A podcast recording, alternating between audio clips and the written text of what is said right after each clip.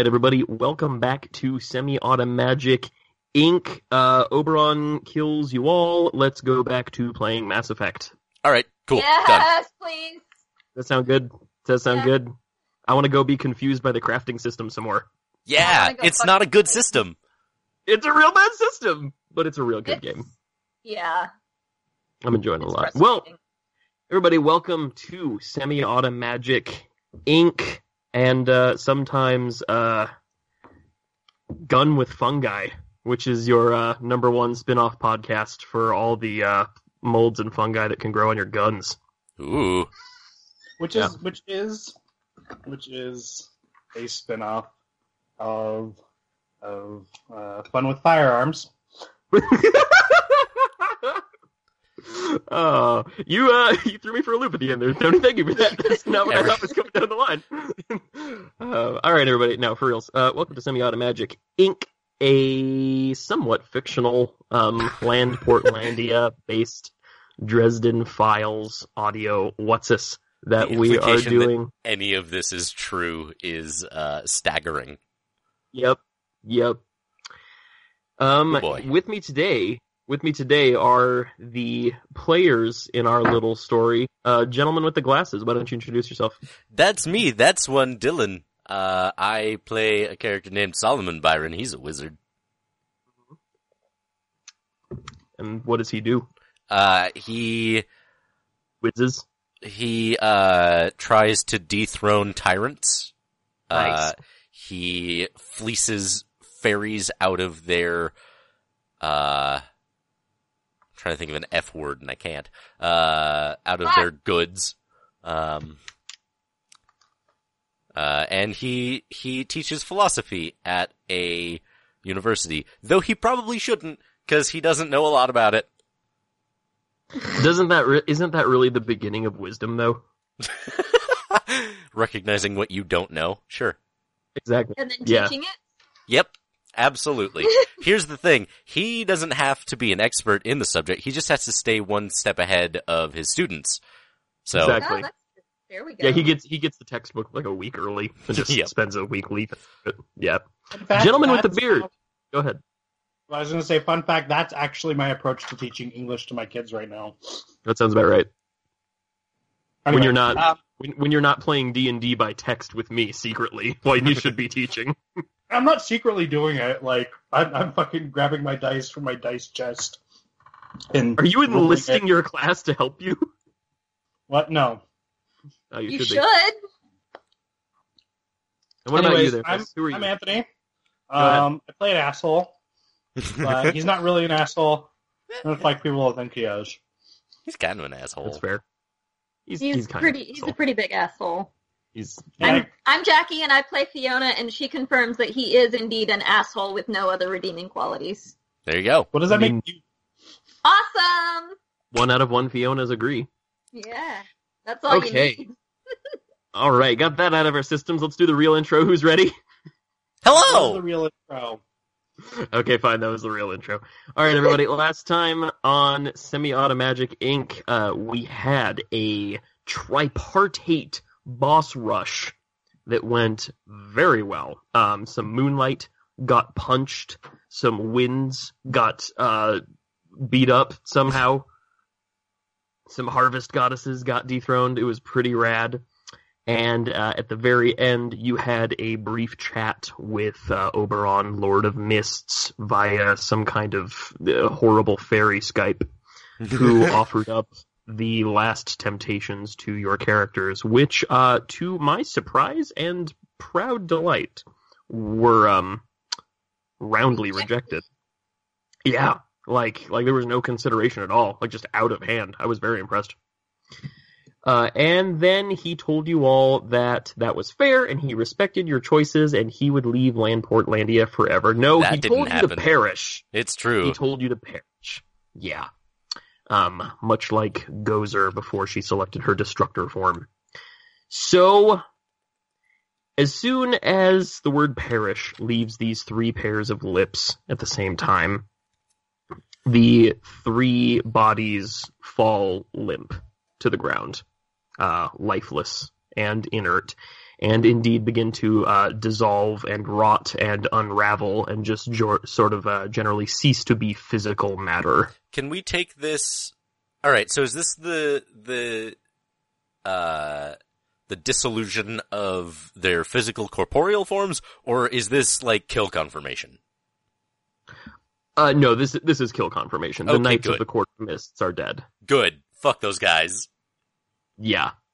You guys would definitely level up if this were a game where that happened. Now you just feel fady. um, so that happened. Uh, all of your companions, uh, Pierogi Dalai Lama, I believe, is in fairly dire straits. Her her arm is pretty wounded, and she's got frostbite on one hand. Uh, Wake Wagner doing just fine. Yep. No problems at all. Likewise, uh, Xavier Tangleforth the fifth, who uh, killed a lady tonight. Yeah, he did. Yeah, which was a new experience for him. He didn't feel too good about it, and he's going to have to deal with that later. But uh, most Aw. things you do with a holy sword are okay, right? Psychological trauma. Yeah. So they fall dead, and the glamours surrounding all of you that make it nighttime for no apparent reason uh, begin to fade away. The area gets less creepy, and you're left with only the background creepiness that you all experienced on your way to these locations, which has to do with the thaumaturgical degradation and Sargasso Sea in the center of Land Portlandia. Magic is being drawn toward the center of the city, where there is apparently a lacuna of magic. And uh, it's making the rest of the city real weird. I don't know what lacuna means, so I just imagined the lagoon from Kiss the Girl. Sure, it's one of I was those. picturing a weird version of Hakuna Matata. Yep, also good. Also good. So, so uh, lacuna means like an empty space or gap or void, um, and I know that because I had an Eng- a history professor my senior year who uh, would refer to a lack of information in an essay as a lacuna of information, All right. and all of us in the class were going to get tattoos of that because That's- we survived it. That's pretty good. That sounds really, really, um, Your professor sounds pretentious as hell. yeah. That's a really pretentious way of saying you need more information here. To be fair, this guy was a freedom fighter in Mozambique. Oh, escaped with his life to um, Oxford University, where he got a doctorate in history, and is the the number one like scholar in his field. All right. Well, So well, he gets a pass at everything then. yeah, he's he's earned his pretension. Yeah. Yeah. Yeah, he's earned it. Um, guys, have I earned mine because I used that word in an essay earlier today? Uh, Go to Mozambique of- and then talk to us. I'm gonna go escape Mozambique with my life. All right. Um. so we go to so the center of only- the city. Yeah. Oh, okay. Um. Yeah. Okay. If you guys are heading to the center of the city, because that's where you said uh, you would meet uh, Right. Salvador Hernandez. Yeah. And I he. am act- carrying, I am carrying Pierogi Dal- Dalai Lama with surprising strength for a tall, skinny person. Aw, love strength. Yeah. and she is letting you. She don't mind at all. Uh, Wake Wagner is looking at you, Solomon Byron, with a look that very clearly says, "Don't even think about it. I am not carrying you." Oh, In fact, he, he walks along and he, he holds up his hands, still uh, wearing Moses, Maimonides, and Gary, the Dust Up cousins, and he looks at his hands like, "Oh man, so full. There's just there's no room for anything left in these. I, I don't even." um, I I- even pick up like an acorn. just like his his f- hands balled in fists. Like, you know, my hands are full of fingers. Nope. Yep. Um, Nope, just got one item slot per hand. They're both full. I don't- Meanwhile, Solomon is just like hobbling behind him, complaining the entire time, using his staff as a walking stick. yep. That's the only time a wizard's ever done that, actually. Yep. Uh, except when Gandalf pulled that switcheroo uh, on uh, Theoden King. Yeah. I just finished listening to the Two Towers. It was really good. uh, yeah, dude. like it was a, a lot better than the Fellowship of the Ring. I didn't expect that. dude. There's a reason that uh, Tolkien is the granddaddy of all modern fantasy, and it's those three books. Yeah. Still the worst movie though. Anyway. Um, No, what? yeah, The Two Towers is easily the worst movie of those three movies. No, The Fellowship is the worst movie of those three movies. That movie is made 40% better by the lack of Tom Bombadil. Yeah. No, it's made 80% worse. Nope. Moving on. uh, you all. okay. Um, there comes a chirp on your speakeasy um, layer, and uh, Salvador Hernandez's Frequency? voice pipes in and says, Okay, you guys, what did you do? Broke some stuff. Killed, What did you break? What stuff? uh, um, someone else broke pierogi. What? What? Agent Alma, are you okay? Uh, yeah, boss. I, I got a little. I got a little. You know, s- s- stabbered some. I got a little stabble pated. Who stabbed you? Fiona, who did you let stab Pierogi Dalai Lama? I didn't let anybody stab her. o- okay, so you remember the Knights of the Mists, the Mist Court? Sure. The, Oberon's dickheads. The, The uh, Knights of the Court. you know, Oprah. I feel yeah, that's that's probably like the nickname the unit would get. Like that's that's the Rico's Roughnecks of the Court of Mists. yeah, exactly. So, they showed up again, and it sounds like we dispatched them. Yeah, everybody? Okay. Um, I guess that's a good thing in theory. The problem is that they were holding those nodes of energy together, and now it's just kind of rushing around the city through the grid. Um, and I'm not quite sure what that's going to do to the ley lines. Okay, I need you guys to get here to the Sargasso Sea as quickly as you can. It's alright, we'll fix it. All right. Um. Uh. Uh. Mr. Mr. Warden Warden Hernandez. Yes, Wake Wagner. What What can I do for you? I I, I punched the moon.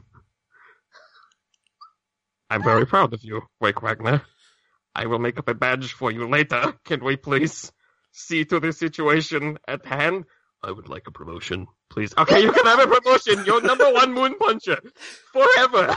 Just get to the middle of the city and put. You're gonna find a whole bunch of new stuff to punch. Well, I don't really know that there's anything else I want to punch, boss. I mean, I just punched the moon. I literally, I shot Oh the moon. Oh my moon. god, Punchy just moved! and you all, you all make your way.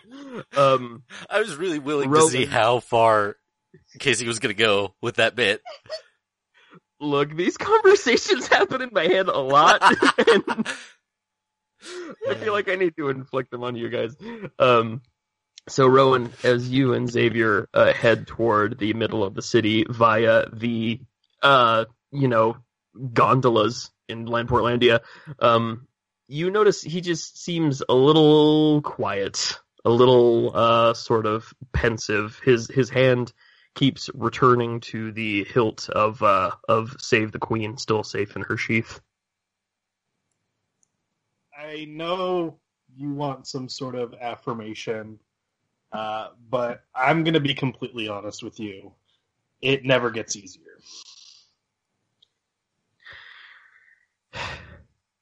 If it never gets, if it never gets easier, can I stay me, or Absolutely. do I? I don't have to become someone else for whom this this kind of life makes sense because I don't understand what I just did, Rowan. I know you don't. Sometimes I don't understand what I do. I've chosen this life for myself, but it is a choice. You did something uh, to protect something you love, and, you know, it may not sit easy with your conscience, but that doesn't mean it changes who you are. It wasn't a good thing. I will go to my grave, believing that it was not a good thing. But can it not be a good thing, but still be the right thing to have done? Absolutely. That's how I live my life. and he um he just sort of scoots toward you a little bit on the gondola seat not even in a like you know make jackie go squee kind of way but just in a you know just basic human companionship kind of way. Um, I, Called out. I, I, uh, no jackie no ship shaming i promise. I don't put my arm around his shoulder, but I do like kind of pat one shoulder sure. reassuringly. sure. I will give you five fate points if you kiss him nope, not gonna happen. Fair enough. All right, um, Solomon, Yo, you and you and Punky Punky Punky McBrewster, Punky Punky get into a um get into uh like one of those sky trams uh that'll Sure. take you toward the center of the city because Portland has those. monorail. Monorail. Oh god. Uh, it's just like the the election all over again. anyway, um, and uh, you know the the monorail, tri- the no, the sky monorail goes uh, toward the center of the city, and the uh, little cart selling, you know, like hot nuts and taffy and stuff like that, uh, starts going down the line. Uh, Wake Wagner turns to you and he says, uh, "You know, we uh, probably not gonna have another chance to eat in a little while. You you you hungry? You wanna you wanna you wanna load up? You wanna carbo load for what we're about to do? Wanna get your protein on?" Are they selling roasted peanuts? You have vendor. I said vendor. Hello. He doesn't seem to realize that he's just waving a fist with a knuckle duster. hello, hello. Do you have roasted? Pe- yeah, yeah. Solomon, do you want? Do you want honey roasted or like regular? Uh, just like regular salted roasted peanuts. All right, I'll take some roasted peanuts and uh give me like a oh, they got garlic pretzels. Yeah, I'd like a garlic pretzel, please. Yeah, thank you. Yeah, and he um Who puts garlic you- on a pretzel? he gets you the good Amazing folks. people.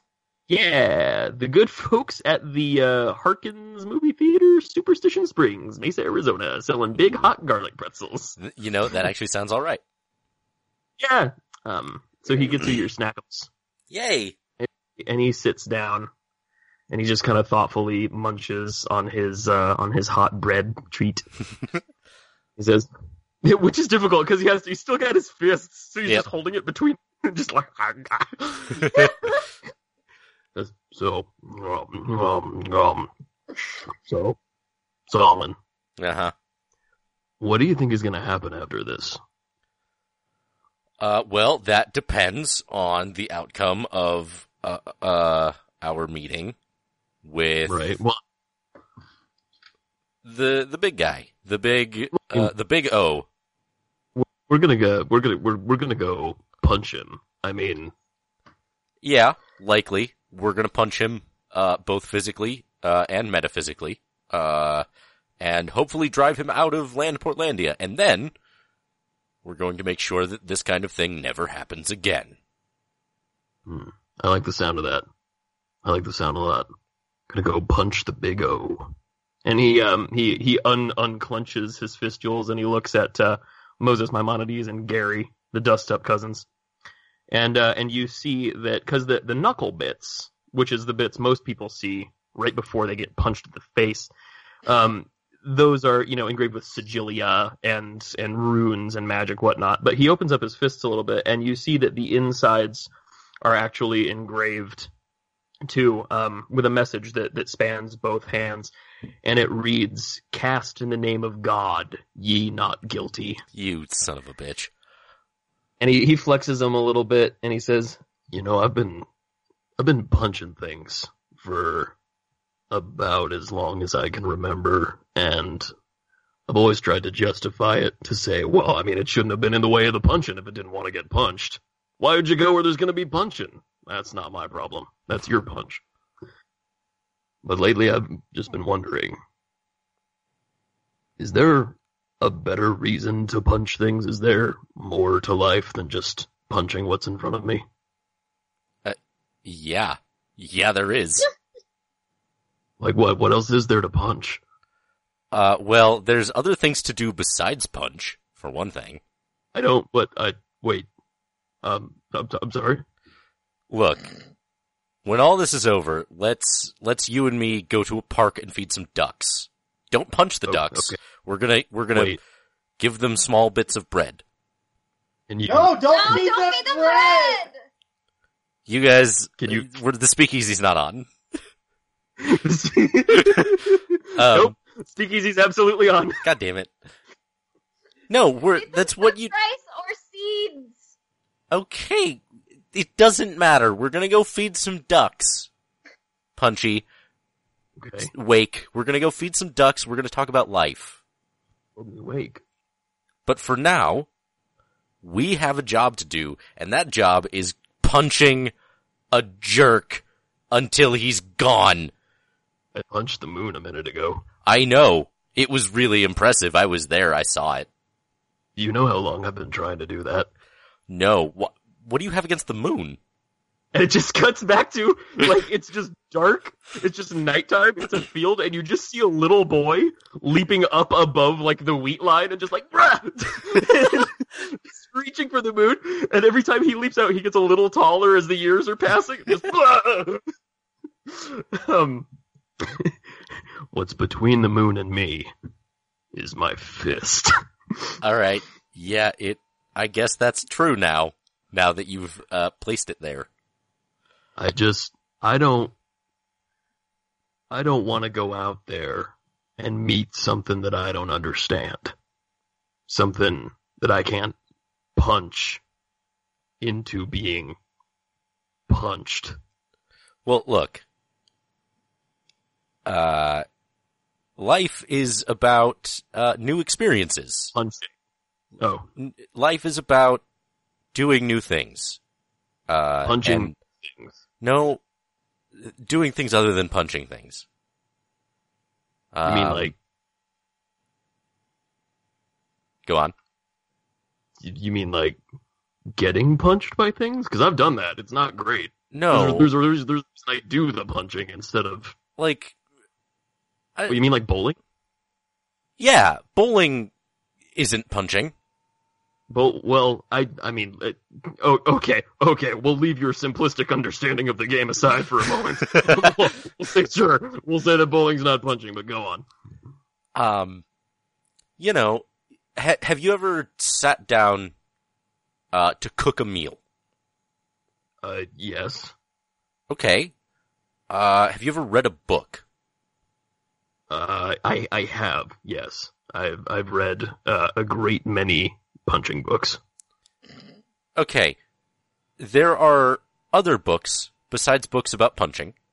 Um, Okay. Books about bowling.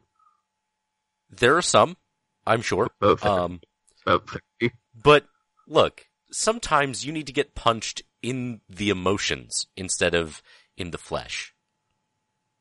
Um, have you ever enjoyed a movie that did not star Bruce Lee or Jackie Chan? I did, I did, and it felt weird and bad, and I didn't tell anyone about it, and I wrote about it in my diary, and then I buried my diary in a well. Okay, What movie That's- was it? That's an- it was, it was gone, baby, gone. that's an unhealthy response to feeling emotions. Uh, and we're gonna work on that. We're gonna work on, Okay. on getting you back to being a well-rounded human.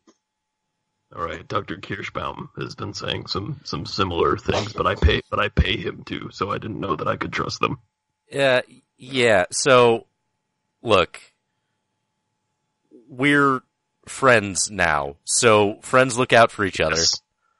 Yay! Uh, F is for friends who punch stuff together. uh, and do other things. We're gonna go see some films. We're gonna read some books. We're gonna start a book club. It's gonna be great.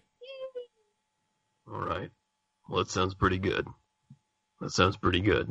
But for now, for now, see, I understand where we are right now. Right now, we just got to punch what's in front of us. Well, no, because not- right now I'm you, in front of you. Not you, cart. Yeah, not you either, cart lady. You're fine. No, I, sorry. Uh, there is, where you punch an idea with words. ex- yes, yep. That's what a metaphor is. Sure. And then, and then Solomon's faith in his in his own philosophical education, everything he thought he knew about the world, Yep. shudders to its very foundation. Exactly. And you just uh, you just look out the window. Um, you are in fact high above the city because you're in one of these sky trams, and you see um, with your wizard's sight, if you wanna if you wanna crack that third eye open just a little bit, sure. um, That's gone well for me in the past. Always has It's gone well for the listeners anyway. Um, you can see a simply fantastic amount of energy uh, coursing through the ley lines surrounding the system, the the city rather, in a in a rough shape that you recognize as the diagram that you've that you've seen this many times. Oh, good. Um, so So it looks like the three knights were acting as some electrical engineering term I don't understand that was just helping to keep things where they should be. Sure. And now the uh, now this energy and power is just running rampant throughout the system, and it's beginning to speed up. It's beginning to uh, make the circuit faster and faster, and uh, there's a sound on the spiritual wavelength that's setting your teeth on edge. And in the very center of the city, you see a gray haze that seems to be spreading out from the very center of where the diagram was. Oh, good. Um, so, um, uh, this is going over the speakeasy. Hey, guys, we need to build that inversion matrix, like now. What's Uh, by Warden, Warden Byron? Yo. It's me, your best friend, except you haven't accepted my friend request yet. Anyway, um, so I think I can activate that. I Oh. think, remember when we, yeah, when we poured all that power into, into Lil Landportlandia? Yeah. Are we functional? Yeah. Yeah, it's up and it's ready, and I I've still got tons of power in the spinners, and um I can activate it whenever you like. I just don't know what's gonna happen exactly when I do. I know that it's gonna take all the power that's currently coursing around the ley line surrounding the city, and it's gonna send it right into the center. And I do not know what's gonna happen. All right. Well, let's uh, let's keep that in our back pocket then. Let's get to the center. Let's do this. Let's let's meet uh a fairy king. Let's do it. All right, and we cut to um, P.F. Chang and uh, Pierogi Dalai Lama, who gets called by her real name less than Prince. Um, it's a bad example because Prince was actually Prince's real name. oh, was it? Oh, so yeah, so he gets called by his real name all the time. So Well, yeah, So it was his name is it, he, his his so he was Prince was a stage name and then he uh he left his record label and they retained the rights to the Prince identity. Right. To the concept of Prince. Right. Yeah. Which is why he then went by the artist formerly known as Prince. And I don't remember if he had legally changed his name to that. I think he did, but I could be wrong about that. That uh, is and an then- amazing fuck you. Right. Yeah, Uh, and then at some point after that, he legally changed his name to uh, that symbol, which is uh, an African thing that I don't remember the Well, it- context for. No, I'm I'm looking at it right now. He called it the love symbol, and it's clearly a combination of the Mars and Venus symbols. Right, but uh, it it, little it does have one. it does have ancestry from an African icon. Yeah, God bless him. Yeah. You purple weirdo. May flights may flights of scantily clad androgen angels sing thee to thy velvet coated rest. So anyway, Prince is cool. Yep. Prince is Yeah. rad. Uh, anyway, so so Peroa Dalma and Fiona are uh, heading to the center of town. How do you guys get there?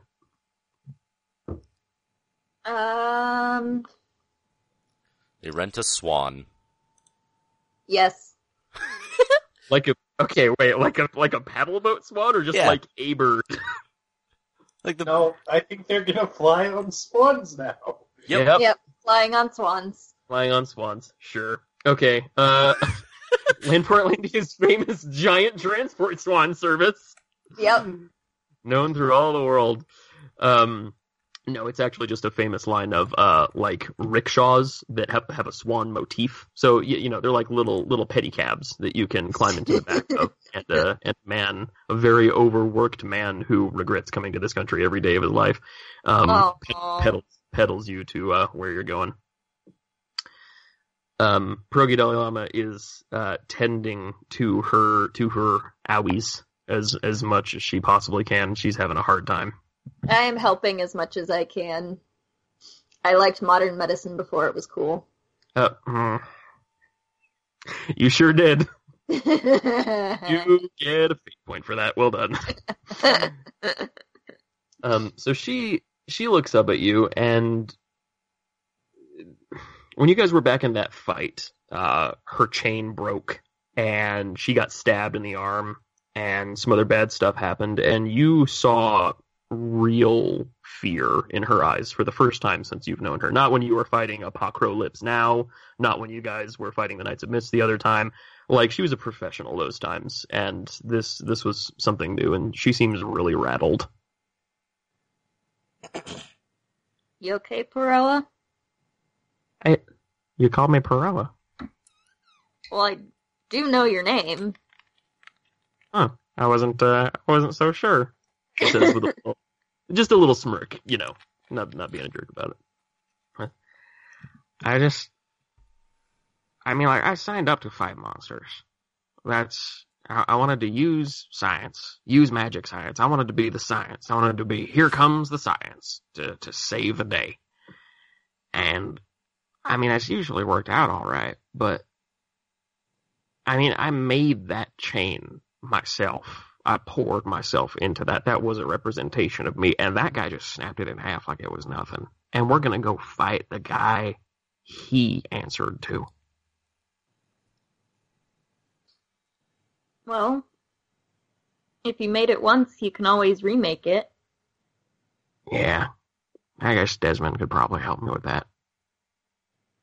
Did I ever tell Yeah. you? Go ahead. Go ahead. We did beat Mr.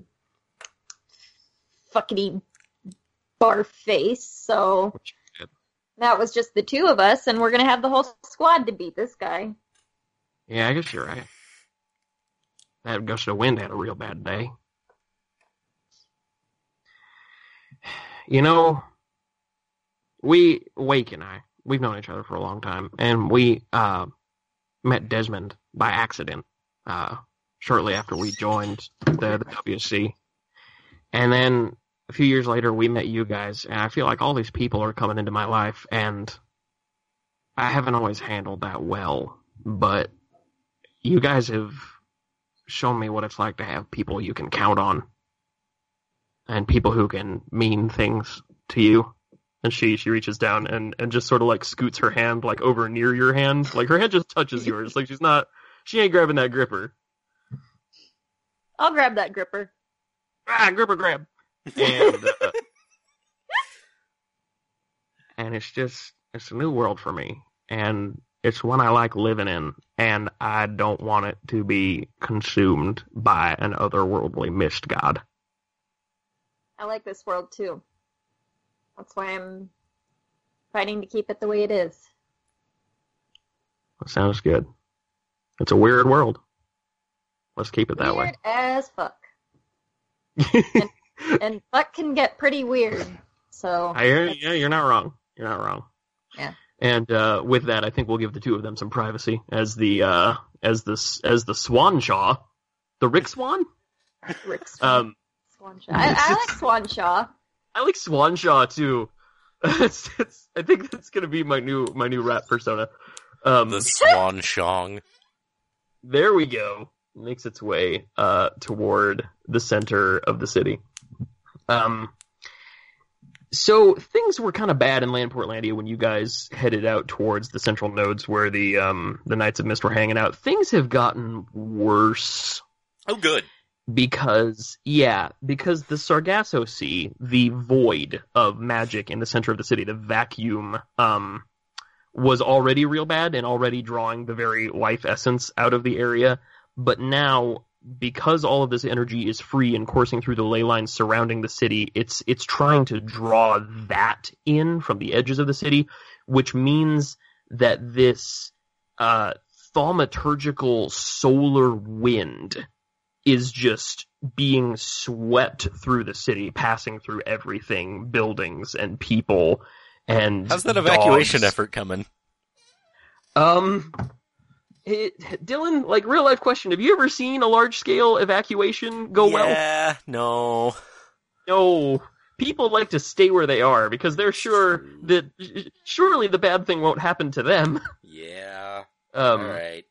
Yeah. So there is uh, severe magic damage happening all over the place. Uh, surprising amount of ghosts rising from graves. Uh, surprising amount of underfolk rising from you know your sewers and such. And uh, basically, just picture you remember in Ghostbusters when um when Peck uh undid the the catch on the containment unit and all the ghosts just went crazy in New York. Yeah. Yeah, if you wanted to picture that, you wouldn't be too terribly far off. And the urge is strong on all of you, uh, except maybe for Solomon and Wake because you guys are actually like 300 feet above the city. so the the urge the urge is strong to stop and help, but um.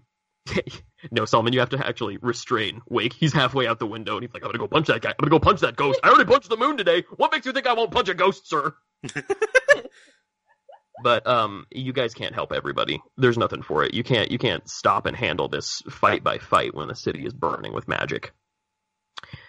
So uh, you make your way toward the city, and uh, Salvador Hernandez bloops you on the on the speakeasy. He says, "All right, there, guys. Um, I, you should be close by now. Just kind of kind of center in on my voice. Um, how should I? I am the very mother of the Major General." And he just uh, he, exactly he recites that. Um, uh, so you all converge on uh, Salvador Hernandez, who is done up in some fine ass battle gear. Uh, he's got these. They look almost like clerical robes. Like he's got a stole on, and he's he's got this very fine, heavy white robe that is done up with uh, silver inlay runes and sigils. The garment itself gives off magic. Uh, he's got uh, a very hefty octagonal staff that is, um, yeah, that's kind of pared down. It's got a little a little place where you can grip it. Um, and uh, he's got one hell of a hat. You better believe it, because uh, you got to do some things right. You know. Sure. Yeah. Yeah, yeah. All right. Um. So you arrive at him, and he he rushes over to uh, Progi Dalai Lama because she's the most obviously injured um of all of you. Yeah. Well, except for the emotional stuff, but that doesn't show. Um. So he rushes over and he he begins to minister to her wounds. And and she says, "Oh no, boss, boss, I'm okay. I'm uh, Miss Fiona here. She she fixed me up right good. Um, and I'm I'm gonna be I'm gonna be okay. Oh yeah." And uh, Salvador looks up at you, Fiona, and says, "Thank you, Fiona. You have my true and genuine thanks for caring for my agent, for my friend." Of course, I'm not gonna let my girlfriend die. I oh, well, uh, con- uh, congratulations. And um, have to talk to her about it, but well, I uh, look, we're gonna have to file some forms with HR. Like, yeah, no, I can get those to you. That's no problem. That's okay. Yeah, we'll th- we'll think about that in a minute. And um, so you two are you you all are standing um at the edge of the magical Sargasso Sea, and there is a there's it's like stepping out of a cold theater and into uh, a hot Antelope Valley day. Oh, good. Um, exactly. It is it is a physical wall if you were to if you were to step over this point where the lacuna begins. Um uh Salvador says, "Okay, so I I guess it's coming through. I, I guess the invasion is starting and Yeah. uh Desmond Desmond whoop whoop. Uh, yeah, boss. I know we've got that we've got the emergency, the thing where we turn it against the what's this? Oh yeah, boss, that's the technical term. Very good. Okay, I want you to, I want you to hold that like like dead man's trigger as best you can. Just just keep it ready to go at the moment's notice. Hopefully we won't need it, but you know whatever. And uh, as you guys are standing there in the center of the city, the same welling uh, tide of opalescent mist that Solomon and Wake saw from above uh, is beginning to bleed and flow out in every direction. Salvador turns to you guys and he says, "All right, there, guys. Uh, do we want to? Do you think we all want to face this like here at the same place? Do you want to spread out and enter from different sides, or what do you? Solomon, you're the tactics man. Let's uh let's hit it hard and fast. Let's let's find wherever this bastard is coming through. And then I want you all to keep it busy. Ooh, business, Solomon. I like that. Um, and he he slams his staff into the ground, and it stays there um, through no readily apparent means. And he flares his hands, and two spheres of uh, this beautiful green sort of water light um, begin to well up, and he. With uh, with a motion like have you guys ever seen contact juggling? You know, like they had in Yeah. uh, like Labyrinth. Yeah, it's rad.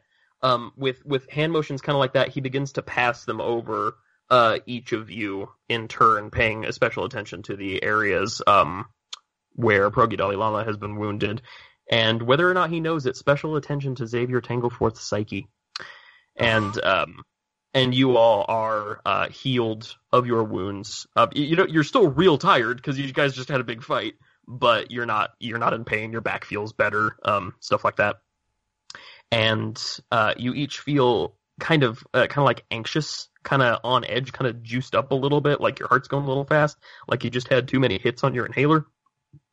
and um, he says, "All right, I've I've imbued all of you with um a little bit of extra magic. Um, that is not a good idea. I don't recommend you ever do it. But given that the area we're about to enter is going to actively be draining it from you, I figured uh, a little spare would not hurt.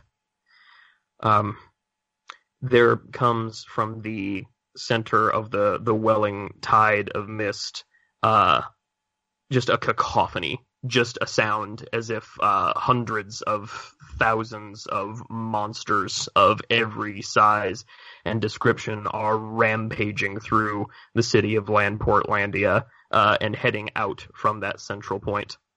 He um, Salvador turns to uh, Rowan and Xavier and says, Rowan, we've had our differences in the past, and I have been guilty of quite a lot of things, but foremost among them is misunderstanding you. And for that, I apologize. We can talk about who wants to work with or for whom later, but for now, I will be proud to have you by my side in battle. And he, he reaches out his, he extends his hand to be shooken, if you should so please. Shake, I shake it. I nod. Absolutely. And what? I don't say anything, but I nod and shake it. Fair enough. Um, he turns to Xavier and says, "And you are an honorary warden, I guess. Good job." He just he pats him on the, chucks him on the shoulder. Says, No, seriously though, you've been a huge help this entire time, and I'm very grateful for you. Wield those magic weapons with aplomb, and maybe I will forget that I saw you wielding them without the magic license. All right, so the mist is spreading, and inside it is filling with what sounds like it could be an entire court's worth of monsters. Um, suddenly, just in front of all of you, a little spot of darkness goes on the ground, and it, uh, it it sort of shoops up into kind of a swirly, leathery shape that opens up, and uh, uh and a pale, wheezing form, and says, "Eh, "Hi guys, am I too late?" Johnny Vampire. I'm Johnny Vampire. The hell are you doing here? I have like Well- the biggest, goofiest grin on my face. Hello, Rowan. How are you? Johnny. Hey, Rowan. He's trying. so, I sensed that something bad was happening, and I swung into the WC because sometimes I do their taxes. And and Jeffrey Joshua, after he tried to scoff me to death, he uh he told me a little bit about what was going on. And so I went back to the B'nai Dracula synagogue, and I told all of them that the slayers of the Hanukabra needed our help, and there was never any question.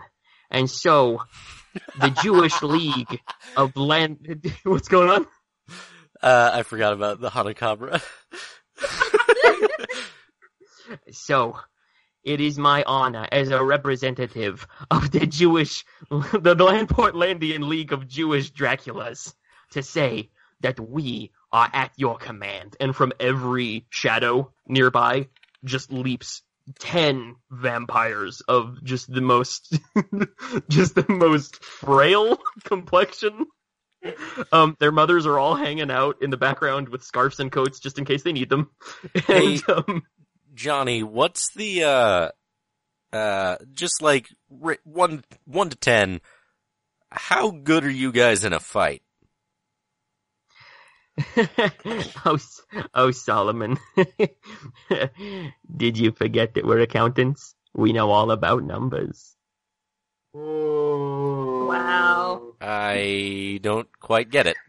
All right. Um, regardless, so uh, the the big jerk probably isn't coming alone. So, uh, how about you guys swarm his compatriots when they arrive? That sounds real good. That sounds real good. My only regret and the regret of my court, the B'nai Dracula synagogue, is that the honor of of the fighting the uh, the Chanukabra was mine alone. I wished I could share it with them, and they're gonna. I think they're gonna take some of that bloodlust and put it to good use here. So we're all very excited about that. We can provide um we can provide some widespread damage for you guys while you cut in there and do the big stuff. Good. That sound good? Hey, anybody want to be made a Dracula before we go in? No.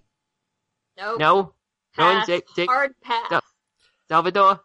God, no, no, thank you. Thank you Damn it, for being Vampire. polite about it, though. Oh, well, of course. All right. Ah. Landportlandian League of Jewish Vampires. Let's go crunch some numbers. And they, uh, they just swoop out into the darkness. And you hear all the rah, da, da, da, da, da, I'm a troll, dooba, dooba, doo. uh, all of it. Uh, just a lot of it is still happening, but a lot of it is immediately filled with terrified screams and painful sounds. Oh, good. And uh, yeah, it's real good. Um, your squeakiesies go bloop, and you hear a familiar voice saying, "Um, hey, uh, Warden Byron. Hey. Hey, it's the doctor lady. Hey, everybody. Yeah, it's me. Um, so if I tell you something cool, will you promise not to be mad at me about it? Uh, oh boy, that's a lot to unpack. Yeah, uh, what's up? Well, I know y'all are in a pretty bad fix down there, so I called in a couple of favors, You and uh, did not. I got you some uh, reinforcements. Oh boy. and a smell of uh, Yep. rubbing alcohol and disinfectant uh, fills the air. Um, an old-fashioned uh, ambulance, you know, like the woo kind, uh, just drives up and it says and, corpse uh, wagon on the side, I'm sure. It does. It really does. It says corpse wagon, and it's it's been made into a convertible because why wouldn't it be? Yep. uh the Convertible the top ambulance. opens the top opens and uh and inside is this folded up shape that you that you you can't really get a good look at. It looks like it's uh covered in in cloth but there's some kind of like bracing structure underneath and it begins to unfold itself. And uh it becomes apparent that it is an enormous pair of wings constructed of metal like leg brace you know like the uh like the like the like medical tinker toy kind of stuff Sure. on a much larger scale. The webbing made of uh of dark dirty bandages as it opens and spreads revealing the reverend stitch inside. And sheltered beneath his wings are a gross doctor's dozen of horrible nurses and dark orderlies, um, all of whom are sporting, similar to him, just awful surgical modifications, tubes leading to and from places, all of it dark and dripping and awful. He uh he exits the ambulance and strides up to you guys, his glorious, terrible wings stretching behind him, the dark sunlight filtering through. and uh, he he leans in and looks you square in the eye, Solomon, and says, "It's so wonderful to see you all again, looking so very healthy." I quit. Without taking my eyes off of uh off of him, I just say, uh Dr. Bismarck, how much is this gonna cost us? Um, don't worry about that, Warden Byron. I uh, Oh, I'm plenty Pete. worried. I, I paid in advance, you might say. And with that in mind, uh, boss, Warden Hernandez, Uh, yes, Dr. Bismarck? I have some, uh, some sick leave built up that I'll need to be taking. No, Very good, Pantera. no. I'll, I'll come visit you. I would prefer that you didn't. Very good. Well, uh, nonetheless, uh, Reverend Stitch, uh, you have an opportunity here to be an extremely unnerving force for good. so, um, you guys don't kill, right? Like that's that's your whole thing. Oh, no, no, no, no. We've never lost a patient. No matter how hard they tried. Okay, God, um, I'm gonna need you guys to. Seriously, bow out. Like, can I I quit? don't. Nope, I don't want him on our team. I, I quit, and Puro and I are retiring to Hawaii. Don't think of me as being on your team. Just think of us as insurance. No, that's No, that's this is this is Trump's America. It doesn't work that way anymore. everyone gets insurance. Reverend, All right. you are genuinely unpleasant. I strive to be genuine in all things. Now, Great. if you will excuse us, I believe that the waiting room is getting full. Would you just go do some shit in the mist, please? and his uh and his horrible dark orderlies and uh and candy stripers and such um and evil nurse practitioners um just just begin to head out into the mist um some of them gurney surfing he uh he spreads his his terrible wings, which uh, you can see through the back of his surgical gown have been grafted onto his back Of course they have. and uh, and he takes terrible flight, uh, swooping into the heart of Landportlandia like um like the like the Bat Gremlin in Gremlins 2, the new batch. It's a A good movie movie. I have not seen. Oh my god. Um Okay, so the chaos roiling in the middle of Landportlandia now um screams and and gurgles and the sounds of endless amounts of insurance paperwork being filled out while the person filling them out begs for the sweet release of death. Yep. Um Salvador turns to you and says, Okay, all of that was really weird. Um, but it will probably make our guys our lives easier. Is there anything you guys need to do before we head in there? Because I'm pretty sure this is this is crossing the Rubicon here. Any chance you've got some chalk on you? Warden Byron, have I got chalk?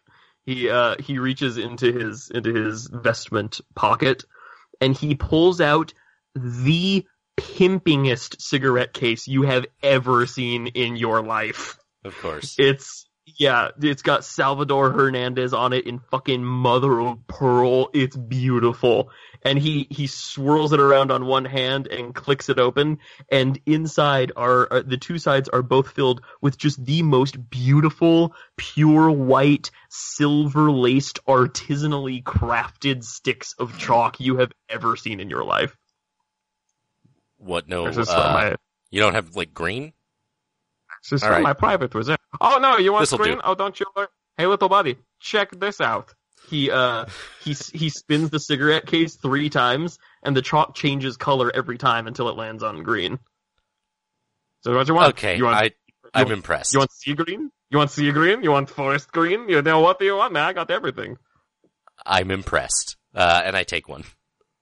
I paid fourteen thousand dollars for this. I'm glad I'm getting some use out of it. That's too much money for that thing.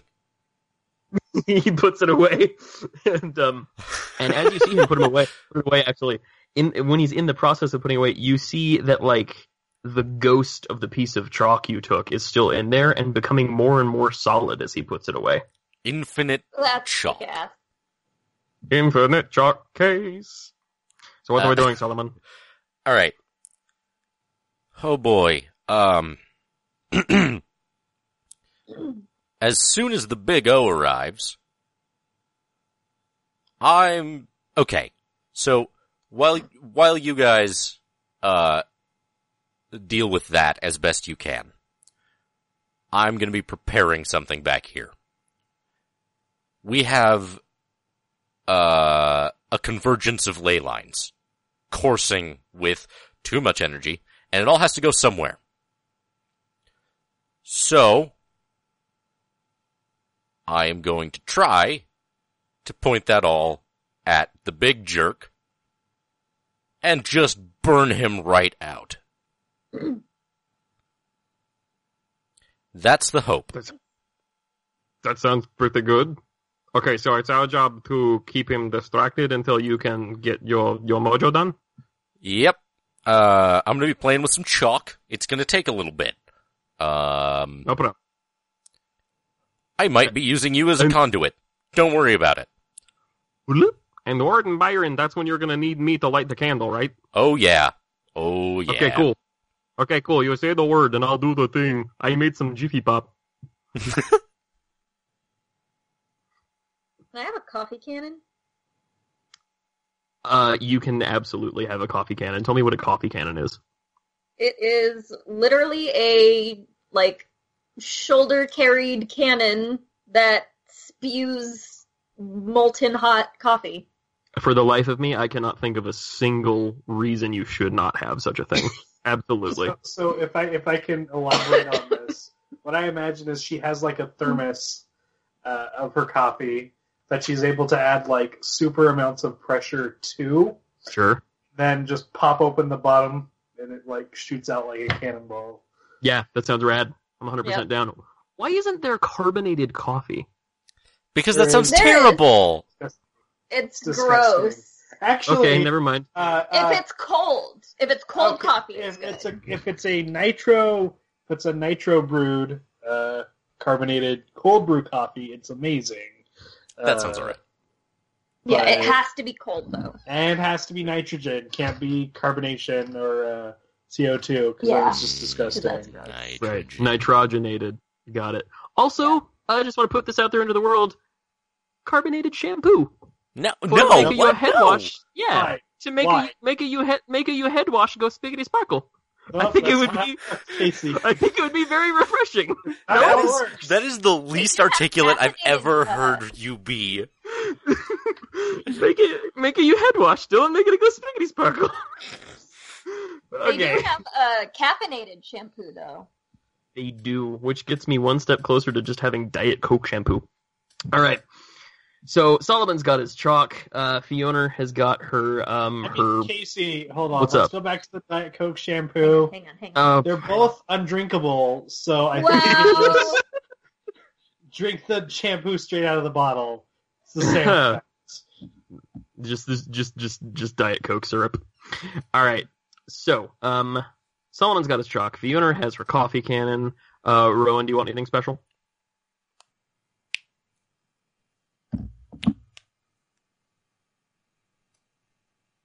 He's Wait, thinking. Oh, I thought you said Solomon, and I'm like, no, I'm sorry. Um. Uh. No, I have my I have my camelback. Did I use that all up? I don't remember. Um. Well, here's the thing. You filled it with mud, which uh Oh, didn't didn't work the way you wanted it to. And as I was listening to the episode in preparation, I realized like I'm pretty sure it just wouldn't work at all after that.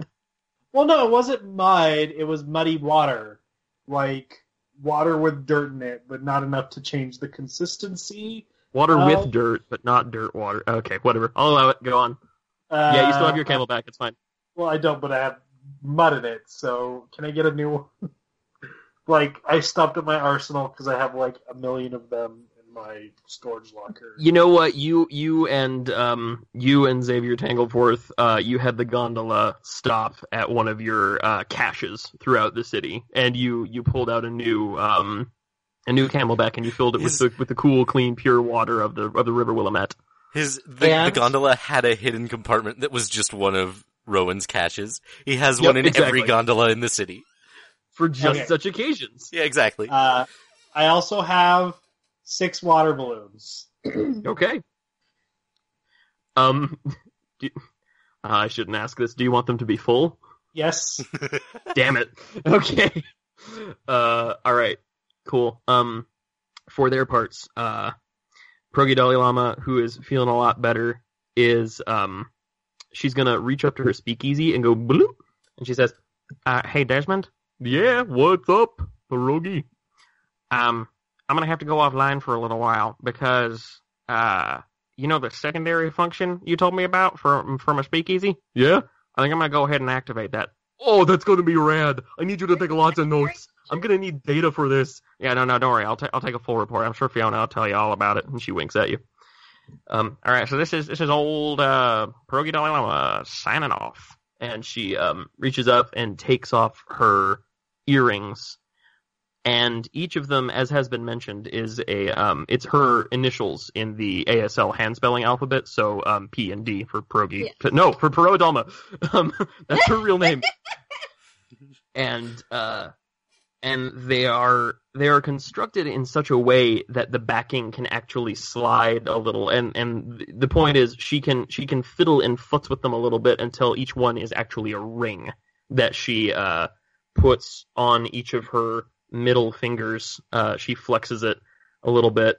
She leans down into one and says all right desmond um i'm gonna go ahead and do a test on this. My chain broke so i'm gonna need a new uh primary weapon i think. And she um she squares she looks around for a little bit and sees like a tree. And um she she kind of loosens loosens up a little bit and then takes a stance and uh creates the ASL sign for water in a very quick uh in a very like sharp gesture first toward herself and then toward the tree. And all the water in the air and earth surrounding you guys just goes shink into this focused liquid blade and slices the tree clean in half vertically. Holy fuck! I have the coolest girlfriend ever! she she high fives you without even looking. Salvador, you are not paying Desmond Yonwood enough. I think I'm probably also not keeping a close enough eye on him, but that's a conversation for a later day. Okay, um, Mike Wagner, you good? Oh yeah, I'm good. I got Moses Maimonides and Gary, the Dust Up Cousins. I punched the moon earlier. Um, I don't, I don't see this being a problem at all. Okay, cool. Um, what about you, uh, Xavier? I'm not okay. Like, even a little bit. Uh, like I thought I knew what the weird world was and what it meant to be a part of it, and I was very wrong. But I also uh, recognize that I am here with a holy sword and a shotgun that shoots magic, and so uh, I have an obligation to help in any way that I am able. And in that respect, yes, I am ready to go. All right. Oh, okay, everyone. Um, oh, oh, I've been waiting to do this for years. Cool. Okay, he uh he opens his chalk case back up and he does a quick thing and uh with the, with blue chalk with deep blue chalk and he just he he sketches a, a thing real quick you can't really see what he's doing and then and then he just goes bah and up into the air uh, the circle the, the circle just shoots light up out of it and and and hanging in the air and uh swirling slowly in front of you guys is uh the semi-auto magic ink logo he says okay if any of you guys want to save now would be the time okay, well, I'm going to. And he, he sticks his hand in. He's like, yes, okay. Yeah. No. Memory card one, please. Yes. Yeah. Yes, I know. Overwrite file, please. Yes. Okay, cool. There we go. Oh my god, we're over an hour already? Okay, well. Alright, that's it, guys. Let's go do this! And he, uh, he runs off into the misty streets of Landportlandia. What do you guys do? Charge after him, brandishing my new cannon. We follow. Okay, cool. Okay, well, you're staying there and doing chalk stuff. Am I doing that Right. from here, or am I? I thought I was going to wade to the battlefield where Oberon was going to. Oh, sure. Yeah, Yeah, no, yeah. I thought you were going to stay there and do it. No, yeah, you, you guys, you guys charge in absolutely. And uh, the instant you set foot inside the Sargasso Sea, um, you're real glad that Salvador gave you guys that extra magic shield because you can feel like and uh, i'm really glad i thought of that term earlier because it is it's like a solar wind. Like you guys feel the energy being pulled from the ley lines to the center of the city and it grinds on your very spiritual essence. Um, for now your shields are holding but it's very unpleasant. Um, the second you enter the noise and, and chaos of the battle becomes almost unbearable to listen to and everywhere you look, there is chaos and destruction happening. There are giant ogres. There are little dewdrop fairies. There are uh, dark unicorns covered in leather with jagged bladed horns.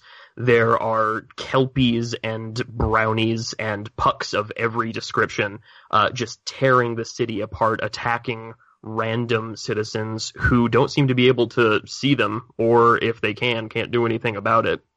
And what's even worse, occasionally you'll see a vampire or like six vampires just latched onto a troll who's trying to scrape them off and fight them off, but he's just dying the, the death of a thousand slow bites, which is actually what it's called. When Portlandian League of Jewish Draculas initiate the death of a thousand bites. Um, Johnny Vampire is actually acting as something of a field marshal for his court for his clan, um, you see that he is wielding a staff which um, all of you, if you should see him, if you should happen upon him, will recognize as being made from the bones of the Hanukabra, which is pretty rad. Um, Reverend Stitch and the chirurgeons are out there. Um, they are strapping bad guys to trees, and you see them full of needles and with horrible masks stitched to their faces, their eyes wide and suffering. Um, you see actual Neil Young um, wading through battle like an angel of glory. Um, his guitar rattling out strange lilting songs you've never heard before, and a sword strapped across his back, golden wings spreading out behind him. I'm gonna take a sip of my beverage. Give me just one moment. This pause brought to you by Circle K. Thank you for large beverages, Circle K. All right. Um, Fiona, are you and uh, Peroa sticking together? Or are you splitting up? I am sticking to her like glue. I'm not gonna let her get fucked up again. Fair enough. All right, you guys um, make your way around. Uh, we'll say a library, and you get all sprung up on by a gangrel little uh, goblin gang, little little pixie goblin guys, and they've got horrible sharp teeth and horrible sharp fingers, and they uh, they've been fucking humans up all day. So they are clearly under the impression that you guys are going to be easy pickings, and they uh, scramble towards you with alacrity and pointiness. Um, old Pierogi Dalai Lama is going to go first. Okay. Um, she aligns her hands very carefully and then gestures the sign for stop at them, and uh, two of them immediately just freeze in the air. They're just stuck there. Their eyes are still moving, but the rest of them is not. And uh, two more of them are heading toward the two of you, Fiona. What are you doing? Um, I'm gonna try out my new toy and blast the fuck out of all of them. Oh, absolutely. Okay, roll me a. I think we can agree that's flashy. Yeah. Oh, nice. I got a four. Hell yeah. Okay. And the ones that are frozen do not get a save, but the ones that are not do. What a great sentence that was. Oh, that's not a plus four, is what that is.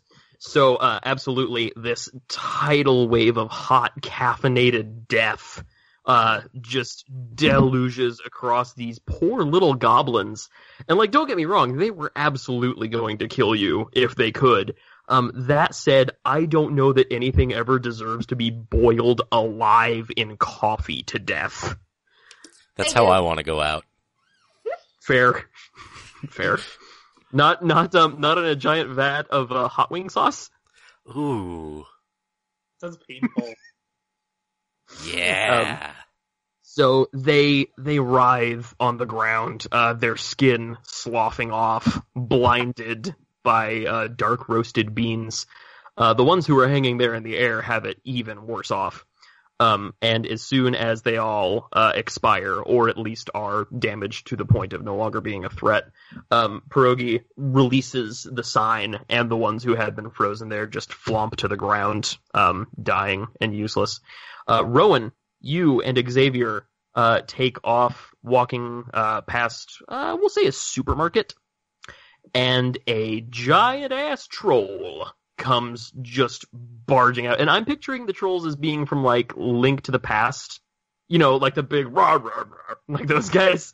Um, a big one comes out and he's got this giant club and he is making to wreck upon y'all. What are you doing, old son? Um, I have a question.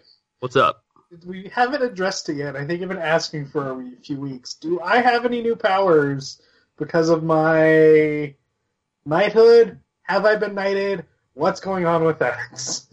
Uh, we are going to address that. Don't you worry. okay. But um, as of right now, no, you do not.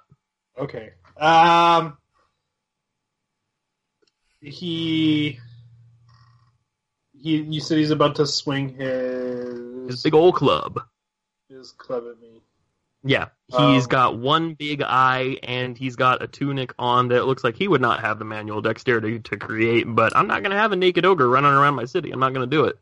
Has one big eye. Yep. I am gonna toss a. It's hot, right?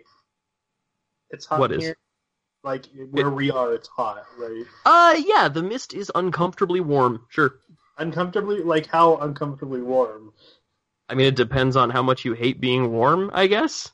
Well, What are you- what- what are you driving at? Like- I'm from the AV, so. Uh, Okay, it's like it's like 95 degrees. Okay, so it's not enough to boil water, but enough to make water possibly be uncomfortable. Sure, you can make it I'm real. gonna throw a well-placed water balloon at his eye, Do it. and I'm also going to imbibe some fairy energy into it, so it kind of explodes like a grenade, but not as Uh, sure. Yeah, go ahead and do it. Um, so that would be quick, I guess. I'll give you. Uh, I was gonna give you clever, but if you want to do quick, quick, that's fine. Uh, well, I don't want to. I don't know if it's clever. I'm just throwing something at him. Okay, you can do quick. Yeah.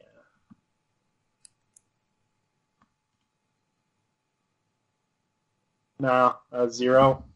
Okay, and he gets a save. The water balloon goes flying towards the single protruding eye. Just as Rubber is about to meet, uh, Iris, um, his club swings up out of nowhere, deflects the rubbery projectile without breaking it, and redirects it straight into the unsuspecting face of Xavier Tangleforth the Fifth. It bursts upon his noggin, and he goes, "No, mein perm!" But he's otherwise unhurt. The uh, ogre is going to take this chance to mess you up. Yeah. He is going to approach,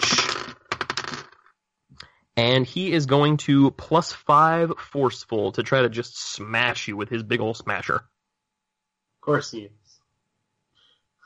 It's what Uh, do. It's their culture. Yeah. I am going to jump out of the way. I guess. Okay. There's. I'll give you a clever on that. I'll, I'll give you a clever on that because not getting smashed is always a good idea. Uh. Okay, hold on.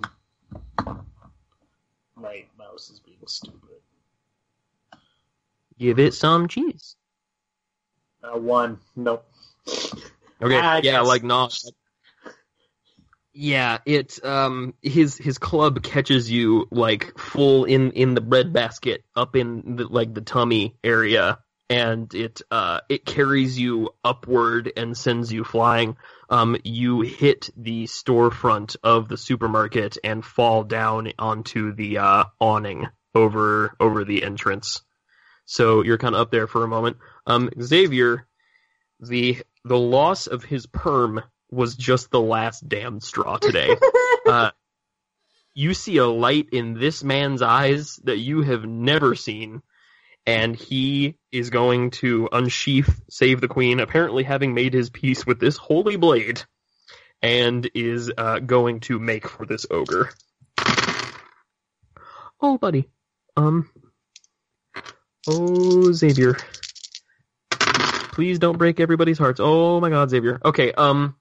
Yeah, he he's just running up and just like no tactics, no plan, no strategy. He's just gonna just run up and then stab the thing with his big old sword. And uh, ogres, contrary to popular belief, are not always super stupid just because they're big and slow. They can they can get to the same place mentally as everybody else. It just takes them longer. Um, so he sees a man approaching him with a sword, knows that's not a good thing to have happen, and uh, just straight up backhands him. Just just bumps him really hard. And the ogre's hand is probably the size of his torso and face. So he gets uh, smacked willy and or nilly and just goes goes tumbling off.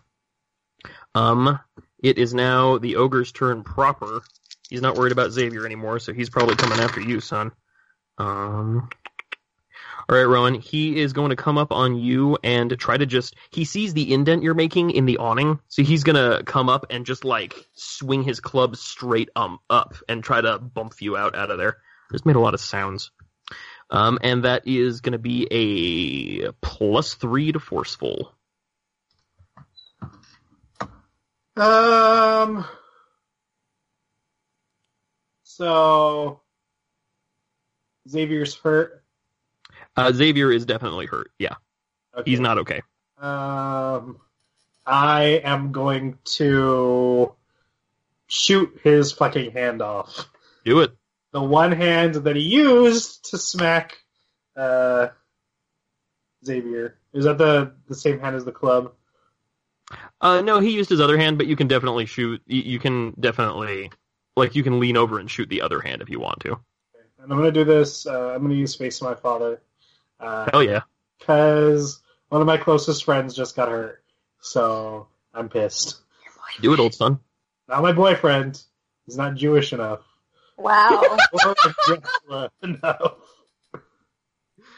Uh, Have you spoken to Johnny Vampire's mother about this? She loves me. Okay. Rowan Mrs. Frost Vampire does. Uh, I rolled a six. oh wow, God yeah. Okay. Um, you and what? Which which weapon are you shooting him with? Uh, shit, what's her name? Natasha? Natasha? Absolutely. Um, so that's just a little like pistola type gun. It's not gonna blow the whole hand off, No, but I- okay, I'm shooting it. I'm doing it carefully, right? I'm You are. shooting it right at the fucking joints uh, of the wrist. yow. Okay, yeah, absolutely. It uh, it tears right through that that bone and cartilage, and uh, the hand does not come off, but it definitely goes dead. Like there's there's nothing working left in there. So his his arm, his hand flopping uselessly in rage, he um he attempts to swat his club at you again. Actually, what he's going to do is he's going to take his remaining hand because he's pretty tall. Like he can basically see you over the top of this thing. Um, he's going to take his other hand and just try to grab the edge of the awning and like roll you up like a burrito in it. Does that mean he drops his club though? Uh, yes, he does that real quick. He drops his club, and this is pretty clever for an ogre, so I'll give that to him. That's uh, a plus. Oh, buddy, that's a plus two. To to the ogre's clever. So defend on that shit, son. Uh, okay. What am I defending? What am I using? Uh, whatever you like, man. I'm not the boss of you. Sure. Uh, three. Okay, yeah, you beat that. Um, he he attempts to roll you up like a little burrito, but like everyone who's ever tried to make a burrito at home, it just won't stay wrapped. And then You're not wrapping them right then.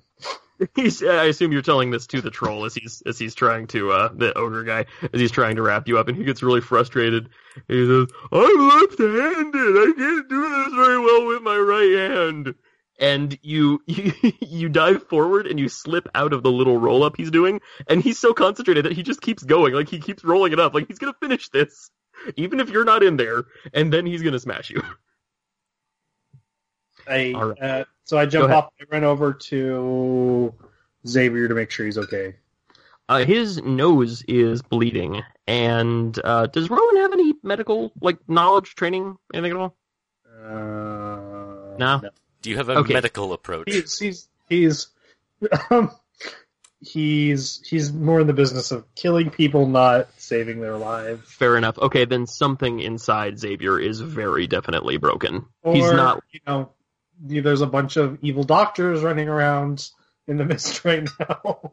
Uh, you're telling me you really want to catch the catch the attention of uh, one of the chirurgeons and have him saying- attend? I'm to not saying I, as as Rowan, want that to happen, uh, and I'm not saying Rowan does that. But what I'm saying is, don't they have a sense for when things are broken? I mean, they do. It's like catnip to them. So, what are you what are you saying? I don't know. I don't know what I'm saying. That's fair, buddy. Okay, I'm no, Xavier's there, and go ahead.